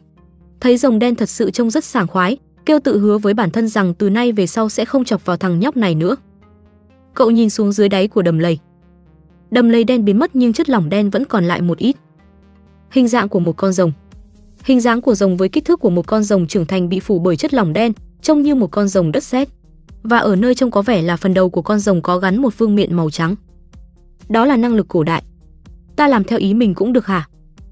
Rồng đen trả lời câu hỏi của Kêu, đừng có hỏi mấy chuyện hiển nhiên. Cảm ơn. Kêu không để ý thấy rồng đen vừa mới giật mình, cậu tới gần khối bùn đen. Nếu loại bỏ bùn đen thì sẽ thấy được xương rồng. Lấy được cái này và cả ma tháp nữa thì không đùa được đâu. Khóe miệng của Kêu nhếch lên, lòng bàn tay trở nên ngứa ngáy. Kêu phóng tấm khiên ra phía trước, đồng thời xoáy gió xuất hiện. Cậu cường hóa xoáy gió đến mức cực đại, khoảnh khắc âm thanh của gió rít lên. Bùn đen bắn thẳng về phía Kêu, nó ập tới với tốc độ nhanh như muốn nuốt chửng lấy cậu. Ngay lúc ấy, giọng nói của chủ nhân năng lực cổ đại phát ra. Đây cũng không phải là kiểu sức mạnh được hình thành tại địa điểm nhất định, mà là sức mạnh được ai đó để lại. Biết sự thống trị là gì không? Giọng nói lạnh lẽo như xuyên thủng ruột gan, khiến cho lồng ngực của Kêu đập mạnh. Xoay gió trong tay của Kêu phóng ra như hai mũi tên, lốc xoáy xoẹt qua bùn đen và mở đường. Kêu nhanh chóng bước theo lối đó, tấm khiên và đôi cánh ngăn chất lỏng nhão nhét không chạm tới Kêu. Ngươi có biết cách dễ dàng nhất để tước đoạt hơi thở của đối phương là gì không? Xoay gió liên tục được hình thành trong bàn tay của Kêu và mở ra lối đi. Từ phía của Kêu bị bao bọc bởi chất lỏng đen, cậu bị nhốt bên trong bóng tối. Vậy nhưng kêu bước đi về phía trước, theo con đường mà gió đã mở ra. Chính lúc ấy, giọng nói phát ra, chính là ham dọa. Đe dọa cái khỉ, kêu, Kim Jok Su đã vượt qua rất nhiều nỗi sợ và sống sót. Bởi vì cậu muốn sống. Bởi vì cậu muốn sống hạnh phúc hơn bất cứ ai. Con người tạo nên hiện tại của bản thân bằng nỗi sợ về tương lai không thể dự đoán trước. Hai lốc xoáy hợp lại thành một lốc xoáy khổng lồ, rời khỏi bàn tay của kêu, rồi một lần nữa mở ra lối đi. Sức mạnh của gió khác hẳn với lúc nãy. Nhảm nhí, thống trị, đe dọa, mấy thứ như thế để làm gì? Kêu chỉ quan tâm tới những thứ mang lại lợi ích mà thôi. Kêu nhanh chóng bước đi theo con đường đã được tạo thành. Lúc ấy, giọng nói lại phát ra trong tâm trí của cậu. Đúng vậy, nhảm nhí thật, ngươi biết rõ đấy. Tìm thấy rồi, cậu đã nhìn thấy chiếc vương miện. Lúc kêu vừa chạm tay vào nó, một ánh sáng rực rỡ phát từ vương miện và khiến cho bùn đen biến mất. Cùng lúc đó, vương miện bay về phía kêu. Cậu nghe thấy giọng nói khoan khoái khác với trước. Hãy dùng cho tốt vào, đôi khi bịp bậm có thể cứu mạng người đấy. Kêu cảm nhận thấy một sức mạnh khác đang bao bọc lấy trái tim. Thình thịch, thình thịch, trái tim đập dữ dội. Kêu lập tức biết được sức mạnh ấy là gì. Rồng đen tiến lại gần kêu với nét mặt hoang mang. Nhân loại, sao trong ngươi lại có vẻ mạnh bằng đầu móng chân của ta thế? Không phải, ngươi vẫn yếu mà. Gì thế nhỉ? Vì sức hút của cái cơ thể này đã tăng lên. Nói nhảm cái gì thế hả, nhân loại? Rồng đen lộ nét mặt hoảng hốt, như lời kêu nói là sự thật. Kêu có thể biết được tên của năng lực cổ đại này. Hào quang thống trị. Quả là một cái tên nhức nhối, nhưng năng lực cổ đại này đúng thật giống y như cái tên của nó. Chỉ có duy nhất hào quang là trở nên mạnh hơn. Khác với hình dạng vương miện nguy nga thì sức mạnh này khá là vô dụng. Lừa đảo là việc xấu. Rồng đen cau mày và cằn nhằn với kêu, nhưng cậu phớt lờ nó và hướng mắt về phía những thành viên đi cùng. Cậu thấy những người đang đứng một chỗ và không dám lại gần mình.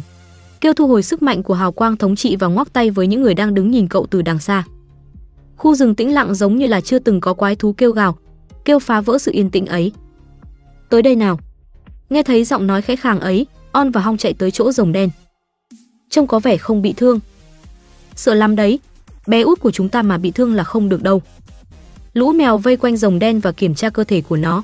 Và rồi chúng rón rén lại gần và vỗ về cơ thể của rồng đen. Em chúng ta là đỉnh nhất. Ngầu quá đi, em mạnh lắm luôn. Kêu xác nhận rằng rồng đen đang ngoan ngoãn ở cùng với lũ mèo, rồi cậu nhìn hai chị em cá voi vẫn chưa thể chuyển động. Kêu nở nụ cười uể oải. Rồng đen tiến lại bên cạnh cậu. Bàn tay vô cảm của cậu xoa đầu rồng đen và hỏi hai chị em cá voi. Không tới đây được à? Giọng nói khẽ khàng vang tới tai của chị em cá voi. Witchira nới lỏng nắm tay đang siết chặt. Dù không phải bây giờ, nhưng vào lúc mà bùn đen biến mất, khoảnh khắc ấy kêu có gì đó khác biệt. Rõ ràng cậu ta vẫn là con người sẽ bị nguy hiểm tới tính mạng trước một đường roi của cô. Không phải là sức mạnh mạnh mẽ. Dù chỉ trong một khoảnh khắc, nhưng dáng vẻ khi đứng một mình của kêu khiến cho cô nghĩ cha cô, vua cá voi, không phải là giống về sức mạnh, mà là bầu không khí của những người đứng ở trên cao. Cô cảm nhận được thứ đó. Wittira im lặng khi thấy dáng vẻ giống như thường ngày của kêu. Kêu ngừng nhìn cặp chị em và quay sang rồng đen. Còn mùi mana tồn động hả? Giờ thì hết rồi. Chất lỏng đen đã biến mất, vậy nên không còn lại mana tồn động nữa. Chỉ còn lại xương rồng vững chắc hơn bất cứ thứ gì, thứ có chống chịu ma thuật tốt và có thể chứa đựng được ma thuật. Thế ngươi thu hồi đống xương hộ ta với. Biết rồi. Kêu nhìn lũ mèo đang cọ mặt vào bắp chân của mình. Khi chạm mắt, hai con mèo gõ nhẹ chân trước lên bàn chân của Kêu.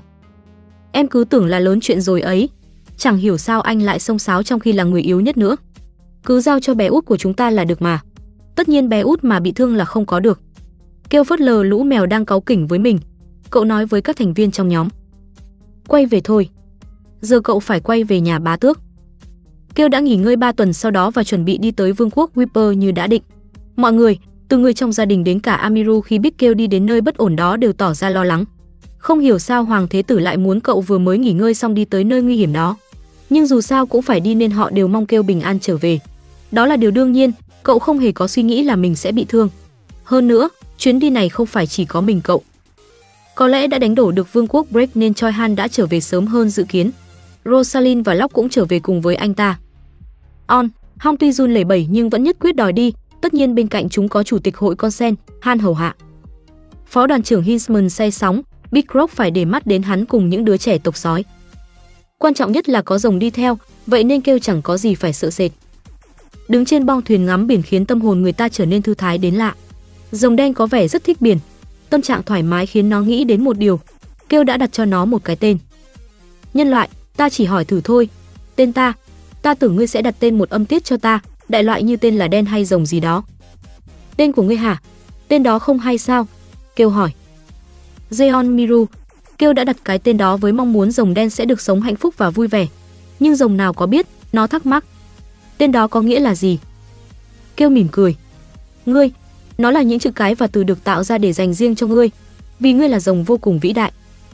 Riêng ta, cái từ ấy cứ quẩn quanh trong đầu rồng, và nó nhìn kêu. Cậu đang nở một nụ cười dịu dàng, nụ cười mà đối với nó là đẹp nhất trên đời. Rồng đen vỗ cánh vì phấn khích. Hay lắm, ta sẽ sử dụng cái tên này thật đặc biệt. Ta là Zeon Miru vĩ đại. Nói xong, rồng đen, à không, giờ đã là Zeon, bay đến đậu trên vai kêu cọ cọ cái mẹt tròn vo vào má cậu. Kêu bật cười. Cứ thế này nếu như cậu bị thương thì sự hủy diệt sẽ xảy ra mất thôi.